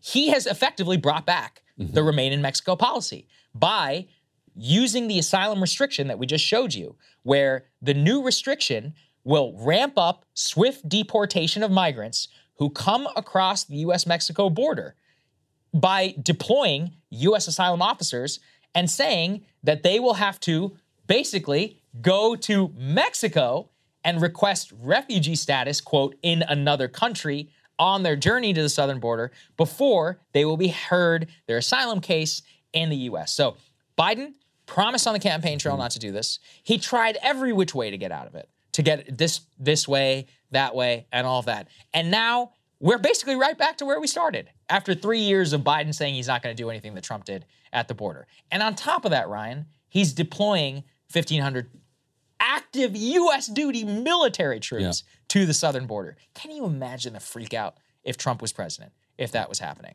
So that Well, anyway, we don't have I- to imagine it. Your reaction. There, there was a freak out. Like Yeah, yeah, yeah. at- uh, Fair. appropriately so. I think one tweak. I'm not not I'm not 100 percent sure on this. People Ah. could maybe correct on in, correct me in the comments. Sure. I don't think you can get a work visa when you get released. So- um, maybe we can figure that. Maybe we can figure this out. Catch and release. it, I mean, it depends on the. It's like a work permit, just, that just you to have. be clear. So uh, here is the investigation, the most dis- uh, the ones who will be harmed. Uh, basically, the Biden administration denies it is granting employment authorization. However, uh, recent uh, suggest that at least some of migrants are being issued work documents at the time that they are being released are from CBP custody. I'm not 100% sure. Under Section 235B of the Immigration and Nationality Act, DHS is required to detain all aliens from the point at which they are encountered to the time that they are removed or granted status in the United States. However, with the increase of the uh, border Hmm. emergency catch and release policy, it has led to some instances through which work permits and work authorization is uh, permitted on a case by case basis. So Right. that's where we're at. And to me, if somebody's in the country, they should have work authorization. Like it's bizarre otherwise. Like Well, it depends. If you're here illegally, I don't know about that, right? Because then that basically is the uh, incentive is like as long as you can get here, then you get to work and you get to pay Social Security and all that. I mean, personally, I have a problem with that in terms of our immigration law. And I yeah, was, I was going to do my monologue today on uh, sanctions on Cuba and Yes, so Venezuela. which please we, break that down for Which, which we dumped it Yeah. For to, so that we could uh, talk more about the, the town hall from last night. But so there was a letter, and we talked about this briefly with Ro Khanna Uh-huh. yesterday, who signed this letter. So Veronica Escobar, who is the uh, congresswoman from El Paso, so one of the border towns that Yes. deals with this basically in a state of emergency right now. yeah. yeah. Uh, so she led this letter, um, and it comes after a, a report by the Center for Economic uh, Policy and Research that that expansively studied the, the consequences of, of sanctions and found that they they have they do not perform the political function that people are that claiming that they're going to perform, which is to pressure a government into you know bending its will to the United States, but they do immiserate economically the population of the country. They they don't really hurt the elites; they only ensconce the elites. Venezuela's envoy, Venezuela's opposition envoy. So this is the pro-U.S. dude who's here in in Washington, uh, trying to you know rally support for. Uh, you know, whoever the next Guaido, Juan Guaido is, who, who we're going to like back in whatever coup attempt we try again in the future, he came out and said, "I really do not uh, think that it is a good idea if these sanctions on Venezuela continue because what you're going to do is you're going to create a political issue uh, for Florida politicians. Which is true. And Yeah. and you're going to ensconce the Venezuelan elite and leadership in power. The the claim is that you're going to be hurting Mm-hmm. Venezuelan political leadership with these sanctions, but in fact, it just stunts the economy, uh, and it and it stunts any ability uh, for the for that economy to grow, which is kind of a, a prerequisite for producing an opposition, uh, and it otherwise creates a kind of calcified situation. If sanctions and embargoes were going to do anything, uh, you would not have the same government in power in Cuba Right. that you had 70 years ago. Yeah. And so what we're and Ben Ben Rhodes, who was Obama's Obama's national Yeah, security foreign- foreign advisor, policy advisor, now yeah. now a, uh, a Pod pod, save save bro, uh, who the, the pod save bros have been on a roll lately on, Right. a, on a bunch of stuff, and and he he made a he made a great point. Uh-huh. He's like, and and he gets listened to in the Biden administration, so it's important what he says. He was like, so we currently have a policy of producing economic catastrophes in Cuba and Venezuela that then produce out migration flows. Yep. And then we're going to close the border and punt them back to Mexico. It's like, what? What? I mean, now I'm sure some viewers are like, we don't close the border, it's wide open. Whatever. The, the policy is that they're not Mm-hmm. opening the border and, and granting asylum to every Cuban and Venezuelan. Yet we're also producing migration crises out of those countries. He's like, do one or the other. So his argument is like, enough with these sanctions. Like, So I make agree these countries I agree with robust. that. The only reason why I do think it is cope, at least on the part of a lot of liberals, is this comes to the heart of the idea that we are like solely responsible for like whatever's going on in Central and South America, to which I just fundamentally reject. I Krystal and I have had this debate a million times, but like, listen, you know, it's like the CIA Sandinista coup was like was like 50 years ago, or f- what 40 years ago. Actually, maybe more. Um, now that I think about it, I just don't think that that is the major cause of migration to the United States. Like El Salvador being drug infested is its own problem. Like that's a problem that yes, America has contributed to somewhat, but democratically they have decided to come up with a solution. Uh, you may not like that solution, but they have it certainly in place right now with what's going on there.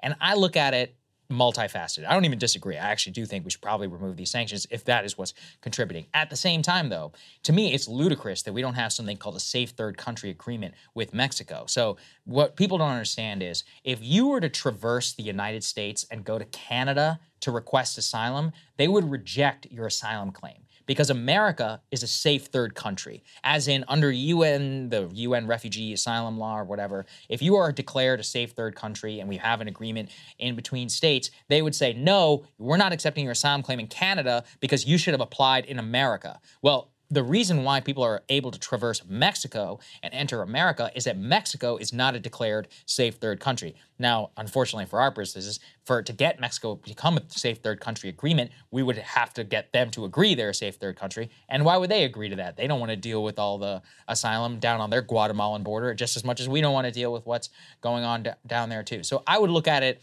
two things agree we should reduce migration, but I also think the idea that these people are quote unquote fleeing for their lives is ludicrous because here's the truth.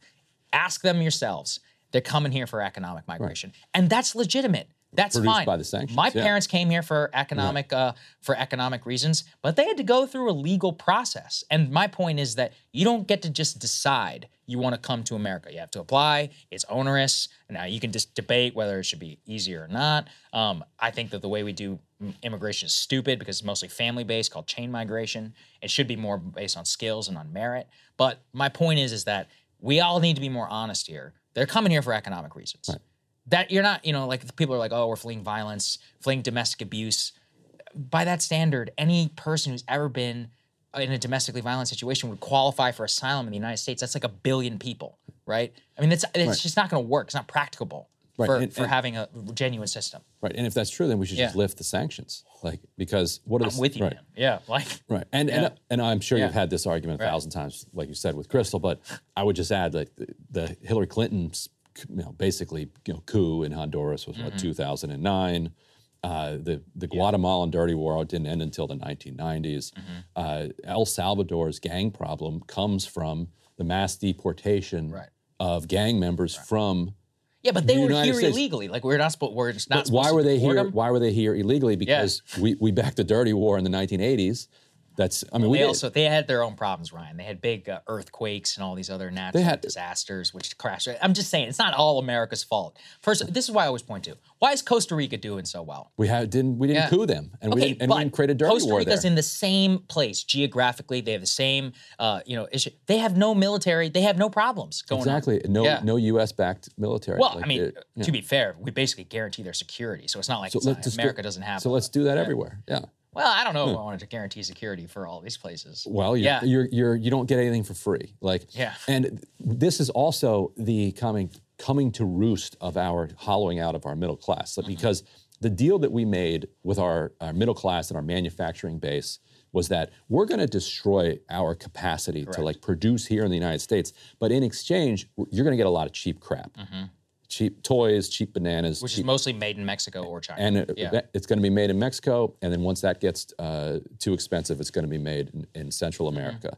And in order to make it in Central America, we're going to have to prop up vicious right-wing dictators who are going to, uh, you know, pr- who are who are going to run death squads. They're going to kill union organizers, and we're going to make sure that unions and, and leftists cannot gain power in these countries uh, because that would raise the price of consumer goods. And if consumer goods are more expensive, then we can't hollow out our industrial core. And so the result of that is these kind of desiccated Central American and South American uh, countries, which are now sending people uh, flooding north. Certainly. Yeah, look, I'm not going to deny that America didn't have a role. I don't think we're the sole cause of all their problems. But I also think here's the other issue. Uh, and I always think about this. By the idea that if America, if it was America's fault that Central American nations are all this way, then why is it fair for Central Americans to be able to come here and get asylum just because they can walk here and not Iraq? I mean, but in by that standard, every Iraqi should be able to get asylum in the United. They've had way more of a right to it, I think, than anybody else. I'm not. I'm not saying I agree with that. I'm saying though, by that standard, it's not really fair because Iraqis can't just walk here. And they probably would come if they could. Actually, some people at the border actually are from the Middle East, ironically enough. Um, so anyway, I think that ideologically, I understand where people are coming from. Nobody's saying you don't have compassion. I got compassion for anybody who wants to come to this country. I've been all over this world, and everybody, you know, anytime you meet somebody, in a, especially in a developing situation, I was like, wow, America, I would love to go there sometime. And I think that's great. I, I really do. But that doesn't mean, though, that everybody does have the right to come here. And I think that is where a lot of people have the presumption. And if we have the standard of which, well, if you're fleeing, you know, third world status, I mean, that's there's what four billion people or whatever who live um, in that. blend. So we got to have a law. You got to have a standard, and then we get to decide what that standard is. We did so in 1965. That's the last time that we really had a wholesale change of our U.S. immigration system. And I, I think it, everything should be up for debate. You know, everything they were talking about here. So I appreciate the conversation, though, Ryan. It actually was, uh, I think, it was thoughtful, and people uh, will We can agree on lifting the sanctions, right? Sure, absolutely. I, I think actually a lot of right wingers Yeah. outside outside of the Florida uh, Right. people. and would- you guys are done because it's not a swing state anymore, so we don't want to hear from you. leave us a comment and let us know what you think. Okay, let's go to the second one here. Unless you're from Uh, Florida, uh, not interested. Unless you're from Florida. Although I, they'll trust me, they'll. My DMs get very full of Cubans every time we talk about this. All right, let's go ahead uh, to the last part here and talk about Tucker Carlson, Don Lemon, Elon Musk, and everything that is happening there. We didn't want to make it all just about CNN, did we? So ironically, uh, after Tucker announced that he's coming to Twitter, I did that breaking news segment for everybody. Uh, Elon actually is now inviting Don Lemon onto the platform. Let's go ahead and put this up there on the screen. Elon invites ex CNN anchor Don Lemon to host a show on Twitter. He replied to one of his tweets Have you considered doing your show on this platform? Maybe worth a try. Audience is much bigger. And uh, this all comes amid questions around how the Tucker show is going to work and Elon making Twitter into a place for long form video and podcasting. Uh, cards on the table. I am personally skeptical that this is going to work out. And I listen, I, I think Elon is a legendary uh, engineer and all of that. Here's the and may, if anybody could do it, maybe it could be him. Here are the reasons why it would be trepidatious. Number one, they already tried video on Twitter and Facebook. It was called The Pivot to Video. I actually lived through it and watched it fail. There was a show called AM2DM, which was by BuzzFeed News, that was on Twitter. It was like a morning show on Twitter. It was a horrendous failure. It was a disaster. now, that said, those hosts were not talented, and Tucker is, you know, but look, you can hate the man, but you can, you can very, very least you have to agree he's good at what he does. So, generational talent, much better at what he does, built-in audience, built-in um, uh, elite interest, right? That's going to be there, not in the same way. My question is about the long-term sustainability. You know, the hot news around launching that only lasts. I mean, how long did it last here at Breaking Points? Maybe two weeks before we were into you know kind of a rhythm. You got to have the tools and the platform, the ability to be able to watch long form content and mm-hmm. consume long form content. And my concern around Twitter is is that when you're scrolling, especially Twitter video, like if you watch Twitter video, what's what are the videos you watch on Twitter? For me, it's news clips and then like brawls in the middle of streets. Yes, So lately, randomly lately get a bunch of brawls. Yeah, yeah. brawls. Like so and so smack so and so in the face. Or a But- camel walking across the street. or a camel or like a, Yeah. a turtle or if my fiance is DMing me cat videos. Um, and so I'm watching these. But here's something universal I've noticed with my Twitter video consumption. I very rarely listen to the clip. I hover over it, I watch what happens, I, I grin, and then I keep scrolling. Yes. That's not really what's happening here on YouTube. The vast majority of the people who are watching this clip clicked on it and are doing so intentionally. A lot of them are watching it on their phone. They've got their earbuds in. They're sitting there and they're locked into what you and I are saying. They're locked into a uni- uh, long form thing. They don't even have the ability really to scroll if they don't want to, unless I guess if you have YouTube Premium or whatever. The point being that whenever you are watching a YouTube clip, the platform is designed around watching Right. and retention. Twitter is designed for something else. Not saying again he can't do it, just that Facebook tried this too. Their whole pivot to video, they had the mic.com, you remember this? Mm-hmm. Oh, yes. All those shows. When I worked at the Daily Caller, oh my God, guys. They we were going showering money in. on yes, news exactly. outlets. We were going all in on Facebook. And then overnight they decided to just drop it and nuked a bunch of companies. So what do you make of it? Because you let you lived through all of Yes. this just like I did. Yes, it's it goes to the question of first screen, second screen, and uh, so YouTube is like a first screen, Mhm. where or and your television is like a first screen. It's like Yep. that's the thing that you're primarily watching. Your second a second screen app is something that you're messing with on the side. Mm-hmm. Twitter is a second screen app. It, it is fed content, which Tucker knows because he Yes. said that. Yes. He, he said in his uh, video recently that cable produces the material that then we then talk about Mm-hmm. on Twitter. So it raises the question: If you're watching Tucker on Twitter, how do you tweet? That's a good point. You got to, Yeah, how do you click and out? Mm-hmm. people's fingers are going to be like shaking because because as people are watching on YouTube right now, if they have thoughts about what we're saying, Mm-hmm. they they go over to Twitter and be like, "Can you believe what Ryan said? That's the craziest thing I've ever heard." Yes. And people do it all the time. But if you are watching it on Twitter, then you have to leave what you're watching in order to tweet. And people's, I think, impulse to post is so strong in this in this distracted, scattered time that we live in that they're not going to be able to maintain their attention through a 10 minute Tucker monologue because they want to comment on it. Here's a good point too. Uh, to what you just made, eighty percent of all Twitter users are on a mobile device. Yes. Eighty percent. Right. So then you got to think about whenever you're in the Twitter experience in the app. I'm watching a video, but I also have tweets going by. Maybe underneath, do I have a comments? Am I able to tweet underneath as a comment? How does the comment system work? Can we upvote, downvote? Mm-hmm. You know, retweet, you know, reapply, and all that. We have all that figured out on YouTube, on Rumble, on Odysee, any of these video Right. platforms. And the thing is, they're designed for video, so it's just. It just looks different to me. Once again, I'm not saying it can't be done. Hmm. Right, I'm just maybe we can figure it out. raising all of the engineering like problems at a very first principles level that raised my mind of like, hmm, I don't know about this. Like, I, this, my immediate reaction is, wow, that's a gamble. Uh, a lot of some people contacted me. They're like, it's not a gamble. Like Elon knows what he's doing. I'm like, I'm not even saying that. I'm just like, it doesn't exist yet, right? So by by, definition, definition, it's a gamble. Come on. Yeah. So Elon stands. Come on. I'm willing to see. I mean, right now, I'll tell you what the main thing that annoys me is I can't speed up the clips. Drives me nuts. I never watch. Right. a YouTube video at 1x unless it's Feel like a movie. life draining out of you. Oh, I'm just like, oh, my time. like I have so many other things I could be doing at this moment. Um, but I'm one of those freaks who listens at 3.5 speed. So what do I know? Not on YouTube, on Spotify. Because thanks to them for giving me that ability. And Saagar speaks in two, po- two I do 2x. speak in 2x. Yeah. People have told me that before. I Uh, speak in like 0.5x. well, then we balance out. So Yeah. that means you should listen to us at 1.5, and then you'll get it at a very good, uh, very good speed. Let's go to the second part here, uh, which is important. Put it up there on the screen, there, guys, please. Semafor um, inside Tucker Carlson's new media plan. So this is pretty interesting. Really, it gets to one of the biggest questions, which is why did Tucker go to Twitter in the first place? And there's actually a fascinating contract piece which debuts inside of this. inside of Tucker's contract with Fox, according to his people who leaked this to Semafor, he had a provision of his contract, Ryan, where he was allowed to have personal control over his could Twitter go wrong? account. Yeah. so because of that, they have a better argument as Mm-hmm. to why a show on Twitter is not a breach of contract or non-compete.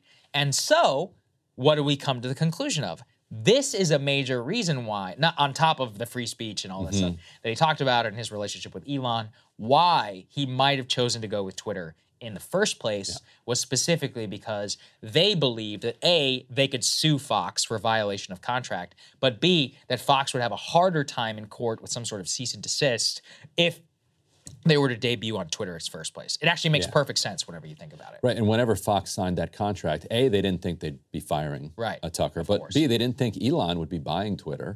so, point. because Elon buying Twitter opens up the possibility for this to happen, e- even if it's true, which I don't necessarily believe that they don't have a deal. Right. Uh, e- even if that's true, the old Twitter would probably be like uh, throttling him. Oh, of course. Like, yeah, yeah. and and it it, would- it would take him down. It and would it- deplatform him. And so it wouldn't Yeah. it wouldn't be the kind of uh, avenue that it is for him now. Right. And they also didn't see Elon's kind of pivot to video coming because they didn't see Elon coming. So Mm-hmm. uh, with all that we said about the problems with Twitter as a as a first screen kind of video platform, Mm-hmm. if that's all you got because of this loophole in your contract, then Yeah, uh, by all means, go for right? it. It'll it'll produce viral clips. Yeah, there's which, no question. Which perhaps is all he needs in order to stay relevant until he can get back on. Here was the whatever. quote uh, that they say Tucker prioritizes influence. Tucker Twitter allows him to not just be another podcaster, to get in front of a large influential audience. He can get back to talking about the news quickly there. So that is frankly the only piece I totally disagree with. Um, and I am not saying that we have any influence. I wish we had more influence. I would love that um, if I did. But my thing is, is that it's like Joe Rogan. Joe Rogan seeks no influence, but because of his audience size, he has influence. So saying just another podcaster, in my opinion, is a little bit uh, a little bit some shade there? derogatory. Yeah. Not not at us. I'm talking about at the podcasters who do have. I mean, Charlamagne tha God is technically a podcaster. Mm-hmm. I mean, guess what? He's an influential figure, and his clips go viral no matter what. So I think what he's getting at is Republican politics. But here, once again, I want to quibble. Matt Walsh is a podcaster. In my opinion, he is probably the single most important Hmm. person in the GOP outside of elected officials today. That's not an endorsement. I'm saying like Right. if you think Power, like right. libs of TikTok is like a account associated with Matt Walshism. Walsh, with What is a Woman documentary, with his Twitter account, he basically single handedly kind of started the Bud Light thing. You can't deny the results. Yeah. So that would be like me, that would be like saying that Matt Walsh is just a podcaster and has no influence. No, I mean, influence is not, you know, being a podcaster has nothing to do with influence or not. Influence itself does. Ben Shapiro. Ben Shapiro is one of the most influential people in Republican politics today. There's no question. In terms of the amount of young Republicans and others who consume his content, it's uh, off the chain. Tim Pool, all these other people. And the way I know that Tim Pool is influential is I see Republican politicians on his show. Guess what? They wouldn't be going on his show if they didn't think that it mattered. If I see Matt Gaetz on a show, I'm like, yeah, he's influential. Uh, Steve Bannon is a podcaster. Do you believe that Steve Bannon doesn't have any influ- influence? JD Vance, who was on our show, he was on War Room yesterday. Right. Why? Because of influence. That's the reason. So influence is what you make of it, not what uh, you whether you're a podcaster or not. That's my only major quibble with this. It is maybe a dated. Yeah. It is. It is exposing. I think Tucker's somewhat dated, like view. it is. It's a View very of cable Washington. news view. He- Yeah. he's, he's a Washington creature, and I Right. and I. That's not a criticism or, or or not because I'm So a Washington creature Yeah. too. Uh, but so he has a little Washington brain there, Mm-hmm. and that, and he still thinks of Twitter as the place where you know pundits, politicians, and the elites are gathering. And Even- it's interesting to hear him kind of still want that. even what he said in his video, remember when he, when you you brought up um, where he said Twitter is the place we talk about cable news. It's also the place that we talk about Matt Walsh. Mm-hmm. It's also the place that we talk about Ben Shapiro.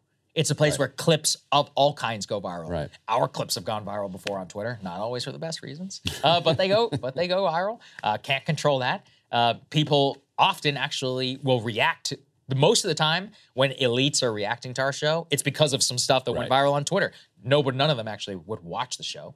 But my point is, is that Twitter is just a place to debate and to distribute and to Mm-hmm. have influence. It's not just about cable. Sometimes it's about cable. Cable is fun, you know, to dunk on. But people dunk on, you know, YouTubers are dunking on each other on Twitter all the time. Um, and my point is that it's just more about the function of the medium more than the clip itself. Also worth noting, Elon, according to Elon, let's put this up there on the screen says he wants to be clear quote we have not signed a deal of any kind whatsoever tucker is subject to the same rules and rewards of all content creators. Rewards means subscriptions and advertising revenue share quote coming soon which is a function of how many people subscribe and the advertising views associated with the content. That actually gets to something we were just talking about ryan. Mm-hmm. Building out the ad share system that youtube i mean the youtube ad program is what 10 years in the making, maybe more. And the algorithm and the cut and the way you think about all of that is very difficult. I would also say if I were Tucker, I don't ever would want to be in a situation where I'm reliant on advertising revenue ever again, given the amount of advertisers that boycotted his show. Right. So, you know, how do you know that advertisers aren't going to boycott on on Twitter or going to be like, don't you dare serve my content on the Tucker card? Now you're in the exact Right. same boat. So, I mean, look, his- hopefully he has enough yeah. money, he doesn't have to worry about this, but it is a concern for sure. His show is kind of the peak example of the thing that uh, advertisers are scared Mm-hmm. of, and Fox is out there claiming that they're now getting all this uh, extra advertising revenue into the eight, eight o'clock hour. Right. But broadly, politics in general is advertising kryptonite. Correct. And it, as we see this on YouTube, for example, all the time. I'll take people uh, inside. When I talk to YouTubers who work in tech, their average CPM, uh, as in the amount of cost they get paid per video, not so that's RPM, revenue per uh, million or whatever. See, their average CPM on advertising in terms of the dollar amount that they're allowed to sell is double and sometimes triple Mm-hmm. what we sell here on Breaking Points. We don't sell anything. YouTube obviously does. And you know why ours is less? Politics. Right, Politics is like, toxic. uh, The brands are like, yes. "Ugh." This is a reason we don't rely on advertisers because, Right. you know, the only advertisers who care about politics, who are they, Ryan? People who want to influential the political process. I ain't Big- taking any big big, pharma big process.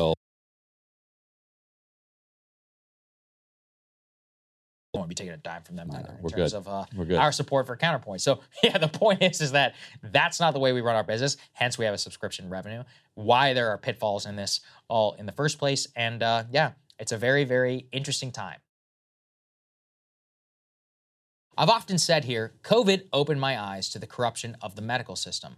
Before the pandemic, I thought some doctors' organizations were acting like idiots whenever it came to the culture war, like gender ideology. But, you know, on most other areas, they could by and large be trusted, right? I knew pharma was corrupt on the drug front, but my eyes were not open to the totality of corruption in the entire field.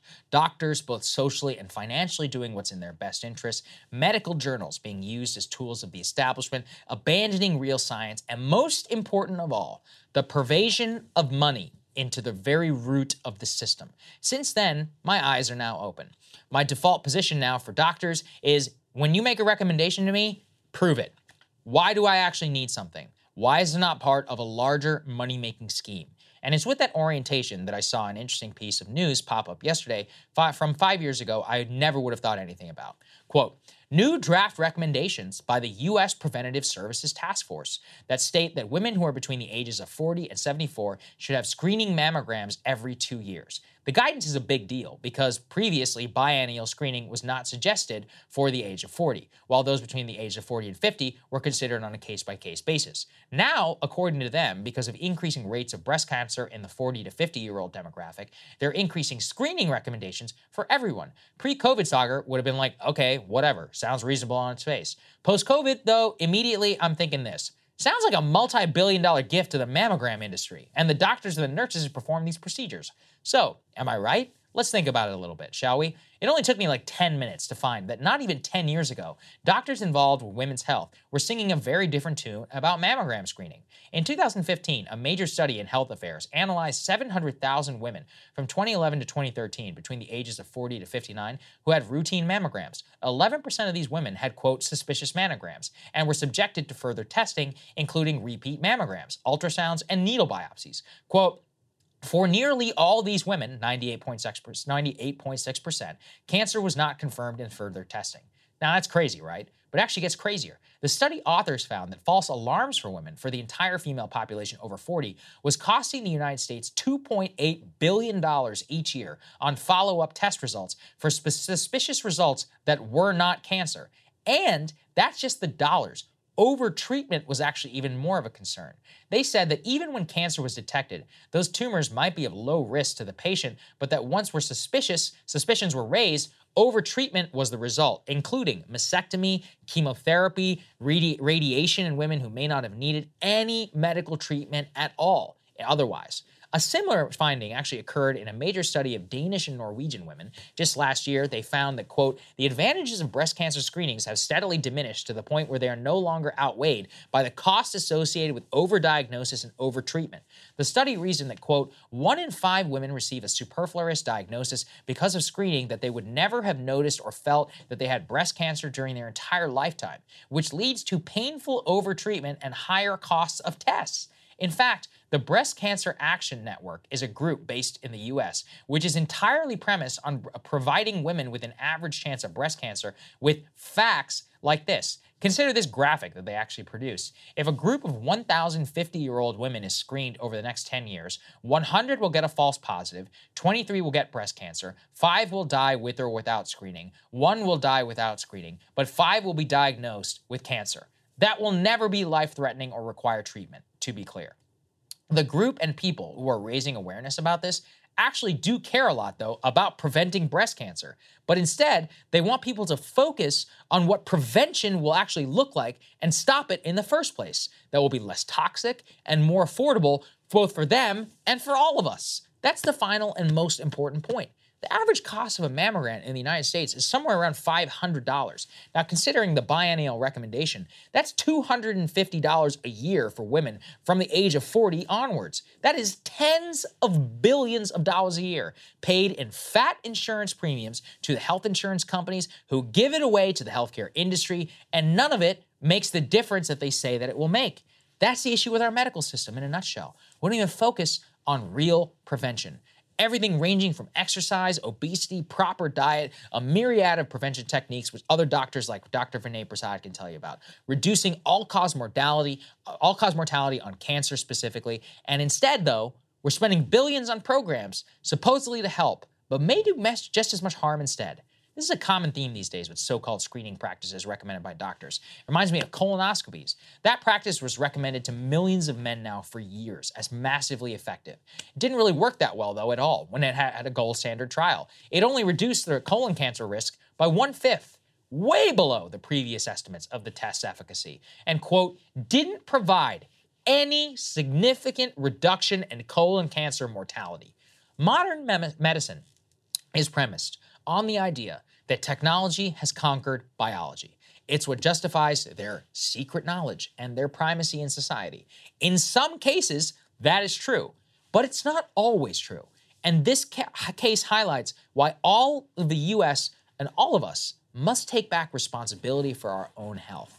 Doctors and medical associations do not get to make decisions for us. We do. It is on everyone do research, ask questions, because if you don't, we are going to keep getting swindled in the name of keeping us all healthier. What did you make of this, Ryan? It's something that I'd never thought about. And if you want to hear my reaction to Saagar's monologue, become a premium subscriber today at breakingpoints.com. Let's get to our interview with Senator J.D. Vance. I do want to say this because I believe that this is ethical. I have a previous prior relationship with Senator Vance. I think that anybody who sees me interview him should know that. We were personal friends years before um, he ever ran for the Senate. That being said, I tried my best in this interview, and Ryan Grim was there to help me be accountable. Let's get to it. Joining us now, our guest, Senator J.D. Vance of Ohio. It's great to see you, sir. Thanks for Good joining us. Yeah. So we're going to talk about the Railway Safety Act. Uh, Sure. We're actually going to talk about some policy on television. It's a shocking thing. It's going to put it up there on the screen. Senator uh, President Trump actually endorsed the bill. He said, "Crooked Joe Biden has still not visited the incredible patriots of East Palestine. Our movement will be their voice. We will never forget them." J.D. Vance has been working hard in the Senate to make sure something like this never happens again. That's why it's so important for Congress to pass his Railway Safety Act. So, J.D., tell us a little bit about this bill that has now been uniquely endorsed by President Trump and President Biden. Never seen anything like it. Yeah, so first of all, it was one of the weird ways in which President Trump has sort of reoriented the Republican Party. It's hard mm. to imagine a Republican president 10 years ago coming out and endorsing a legislation like this. But it's pretty simple and straightforward. So, number one, East Palestine had this terrible problem, terrible train crash, and a chemical fire afterwards, and the firefighters had no idea what they were dealing with as they went in to fight the fire. Right. Changes the notice requirements, to change that. The second thing is it enhances the safety and inspection requirements. So hopefully the next East Palestine doesn't happen in the first place. Mm-hmm. Uh, and of course, this has caused the railway lobby and the usual suspects in Washington, D.C. to come out against it. And in a lot of ways, I think it illustrates a broader fight that's happening within the conservative movement right now, which is do we stand up for the people who sent us to Washington or do we stand up for the special interests who have dominated conservative politics for so long? Uh, I'm, I'm, very gratified that we've got a lot of good bipartisan support. I think we're going to get it out of the Senate and then, of course, onto the House. Okay. Well, what I'm interested in is the intra Republican fight. Let's go ahead and put this up there yeah. on the screen, please. We've got uh, Ted Cruz coming out saying he will not be, uh, he's going to oppose the Bipartisan Railway Safety Act. I know that there was some uh, discussion in markup in which he called what he was saying ridiculous. Talk and break down a little bit about why what he was saying was ridiculous. Well, look, Ted Cruz is a friend, right? He's sure. one of the few people that I knew in the Senate before I got to Washington. But I, I, I think the, the fundamental argument here that Ted made is he doesn't like the fact that the, the bill gives any discretion or any authority uh, to uh, the Biden administration, right? Well, the Biden administration enforces the laws. Mm-hmm. So I've been saying for the past three months, and a lot of Republicans have been echoing me, that Biden administration needs to do more. So here's a piece of legislation that forces the Biden administration to do more. You can't, on the one hand, say they're not doing enough, and on the other hand, fight a piece of legislation that forces them to actually take action. Uh, there, there's a deeper problem here, which is if you think that we're going to have to fight back against corporate America, against big tech, against the pharmaceutical industry, if you think we're going to have to do these things, well, the government's pretty much the only path in town. That is the representation of the people. That is the entity that has the actual authority and the power to go after something like a big tech or like the railway industry. So you've got to be willing to use the power that the people gave us under this constitutional system. And, and I understand people are reactive. And look, sometimes, of course, the government, oftentimes, the government does things it shouldn't do. Sometimes it fights progressive battles that it shouldn't fight. But if we're going to win the argument, we have to be willing to actually use the levers of power and use what the people gave us. That's what this fight is all about. And I'm wondering about the partisan politics a little bit, because about six years ago, uh, Rob Portman, former senator from Ohio, was working with Democrats on an opioid treatment bill. And Democratic leadership really did not want Democrats working with him on this because they didn't want him to get a win in an election year. Sure.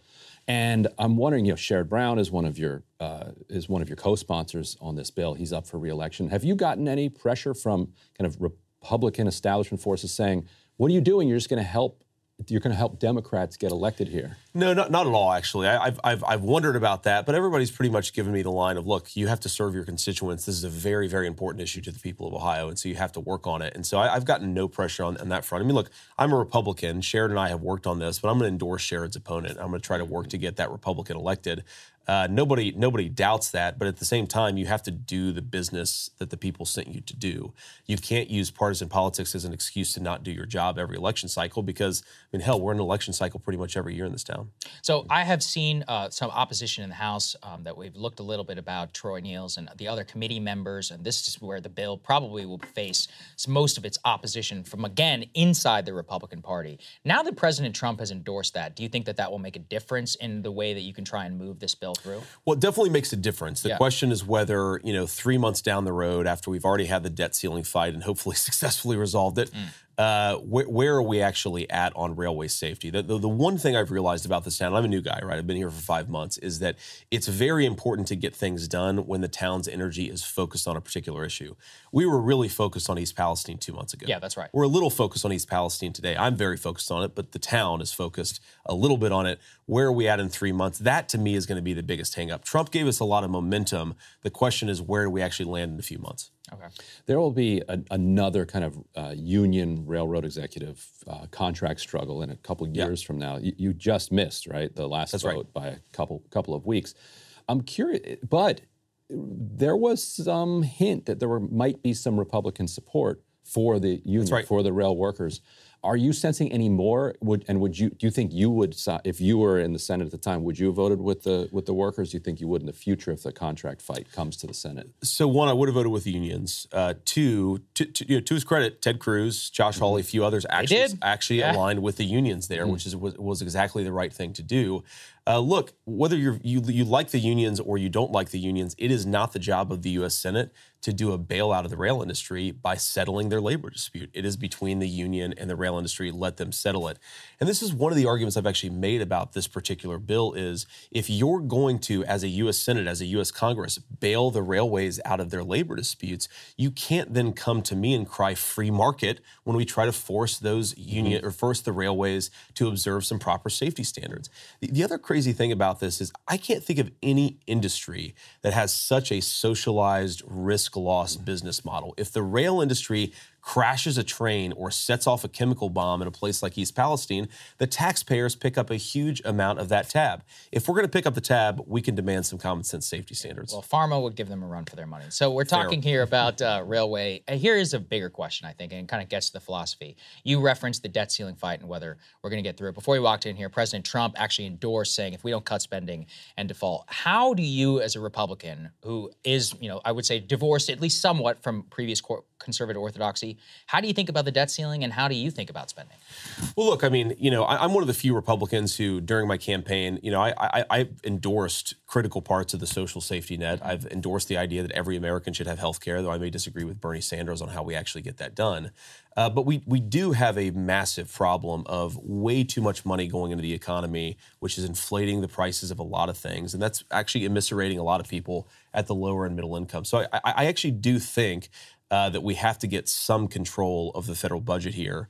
Uh, and I think, look, Joe Biden doesn't like what McCarthy has done. Okay, uh, I guarantee you, the 217 House Republicans who voted for what for McCarthy's package, every single one of them could have picked something that they didn't like about that package, but they at least have advanced a solution here. Uh, the thing that really bothers me about the president's posture is he sort of stepped back and say, said, "My way or the highway." Well, you can't do that. You have to negotiate with these guys. I think we have to cut spending. Uh, I think we, you know, basically the, the way that I think about it is 2019, the federal government spent 4.4 trillion dollars. Uh, now we're talking about spending six to seven trillion dollars. We can get back to pre-COVID spending levels or something like it without causing immiseration of the poor, and that should be the goal. And Biden's response to Kevin McCarthy saying, "Isn't there anything we can cut?" was like, "Hey, look, we can do more on you know Medicare, you know, prescription drug negotiation. Uh, there's corporate tax cuts. There's, I mean, there's there's corporate tax cuts we could roll back. There's tax cuts for the wealthy we could roll back. Where do you come down on that?" Well, look, I, I think everything should be on the table here. We have to pay the country's debts, and everything should be on the table. Though I, I think it's interesting. President Trump, during the town hall last night, endorsed a negotiating posture, uh, which which is fundamentally rooted in reality. I think the headline is President Trump gives financial advice. He's telling everybody just go ahead and, and drive things off the cliff, allow the default. I didn't take that as what he was saying at all. He's he's talking about the negotiating posture here. You have to be willing to go right to the end if you're in a game of chicken.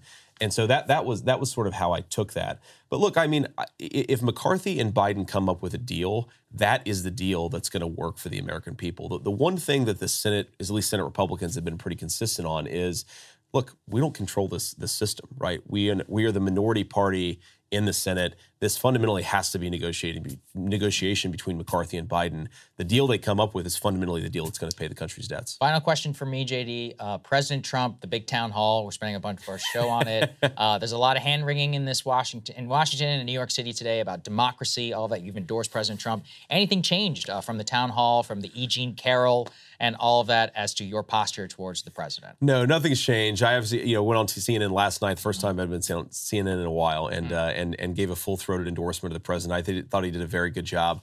What, what I really liked last night is that was Trump in his b- very best. He was funny. This town is absurd. A lot of what goes on here is absurd. The people who are sort of pearl clutching and talking about the end of democracy, they're the ones who are going to drive this country off a cliff because everybody else looks at this and says, you know, it's kind of ridiculous. We should be able to make fun of it. And I think having a little bit of self awareness and a little bit of humor makes it easier to govern, not harder. Well, I think the audience agreed with you. As we kept saying, Republican voters like Trump. I guess Certainly that, whether audi- you- that particular audience. that particular definitely. audience. That audience they- liked him, yeah. I I meant that audience, not necessarily our audience. I'm sure you'll get some hate, but I do too. So it is what it is. Thank you so very much for joining us, sir. We really appreciate your Good to see you guys. Thank you. Ryan, by the way, I thought you did a great job in that interview. Thank you. Oh, I appreciate it. Yeah. Um, and I, I just want to say, oh, go ahead. No, we, I, we, were, we were talking just before that. Mm. I wasn't sure if he would remember it or not. In like when, whenever he was fi- he had finished up Hillbilly Mm-hmm. Elegy, he had come to the Huffington Post to promote it. Yeah. Uh, and Arianna was like, "You need to talk to JD Vance. He's such a wonderful young man." And, Yeah. and we had a long phone call where I gave him uh, tips on how to promote the book. Really? Yeah. Interesting. Yeah. Well, it worked out And- for him, huh? And uh, and then it was li- like six months later, the thing's like a national bestseller. I'm like, well, obviously those tips worked. Right. Yeah, Yeah. Exactly. It's all Ryan Yeah. Grim. That's Yeah. why JD Vance is in the Senate. I want to say thank you, man, for sitting in. You and Emily are such a fantastic addition to the team. You guys do a really great job. It's I a- really it's love a great time. show with you. It's a great Um, time. How was the uh, how was the right wing show? Oh, on- we, we yeah. loved it. Well, I wasn't Yeah. right wing. I'm the liberal. Remember? There you go, According yes. to my MAGA critics, I am the liberal here on the show. You can never please these people, which is why you shouldn't even try. There you Uh, go. anyway, look, thank you to everybody who helps support the show, helps uh, you know, helps support the work that we do. We're building this new studio. We had Senator Vance here. I look at that CNN town hall and I, I look at something that I don't want that to be only in the domain of cable. That's got to be in the domain of people like us for the ability to convene. We have RFK Jr. hopefully right here in the studio at the desk that we'll be able to question him and treat him in a professional way, but in a challenging way if possible. And we should pack it And- with RFK Jr. fans. Yeah, that's right. We should have only RFK Jr. fans here. But my point is, is that there's no reason why they need to be ones making news. It can be all of us. So help you help us support our work. BreakingPoints.com. And otherwise, we will see you all next week. See you then.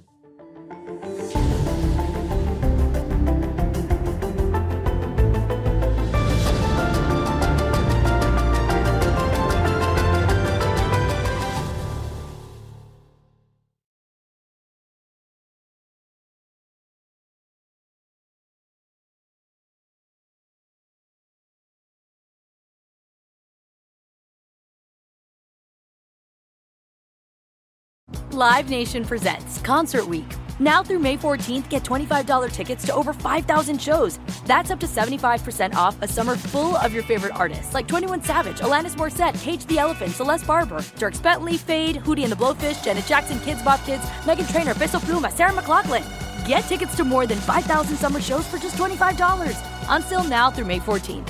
Visit LiveNation.com slash Concert to learn more and plan your summer with Sean Paul, Sum 41, 30 Seconds to Mars, oh, and Two Door Cinema Club. Trinity School of Natural Health can help you be part of the fast growing health and wellness industry. With an education that empowers communities, Trinity grads can change lives by applying natural health principles and techniques in holistic practices or stores selling nourishing health products. Offering 19 online programs that fit your busy schedule, you'll get training to help turn your passion into a career. Enroll today at trinityschool.org. That's trinityschool.org. This show is sponsored by BetterHelp. It's a simple truth. No matter who you are, mental health challenges can affect you, and how you manage them can make all the difference. That's why everyone should have access to mental health support that meets them where they are and helps them get through. BetterHelp provides online therapy on your schedule. It's flexible, simple to use, and more affordable than in person therapy. Connect with a licensed therapist selected just for you. Learn more at betterhelp.com. That's betterhelp.com.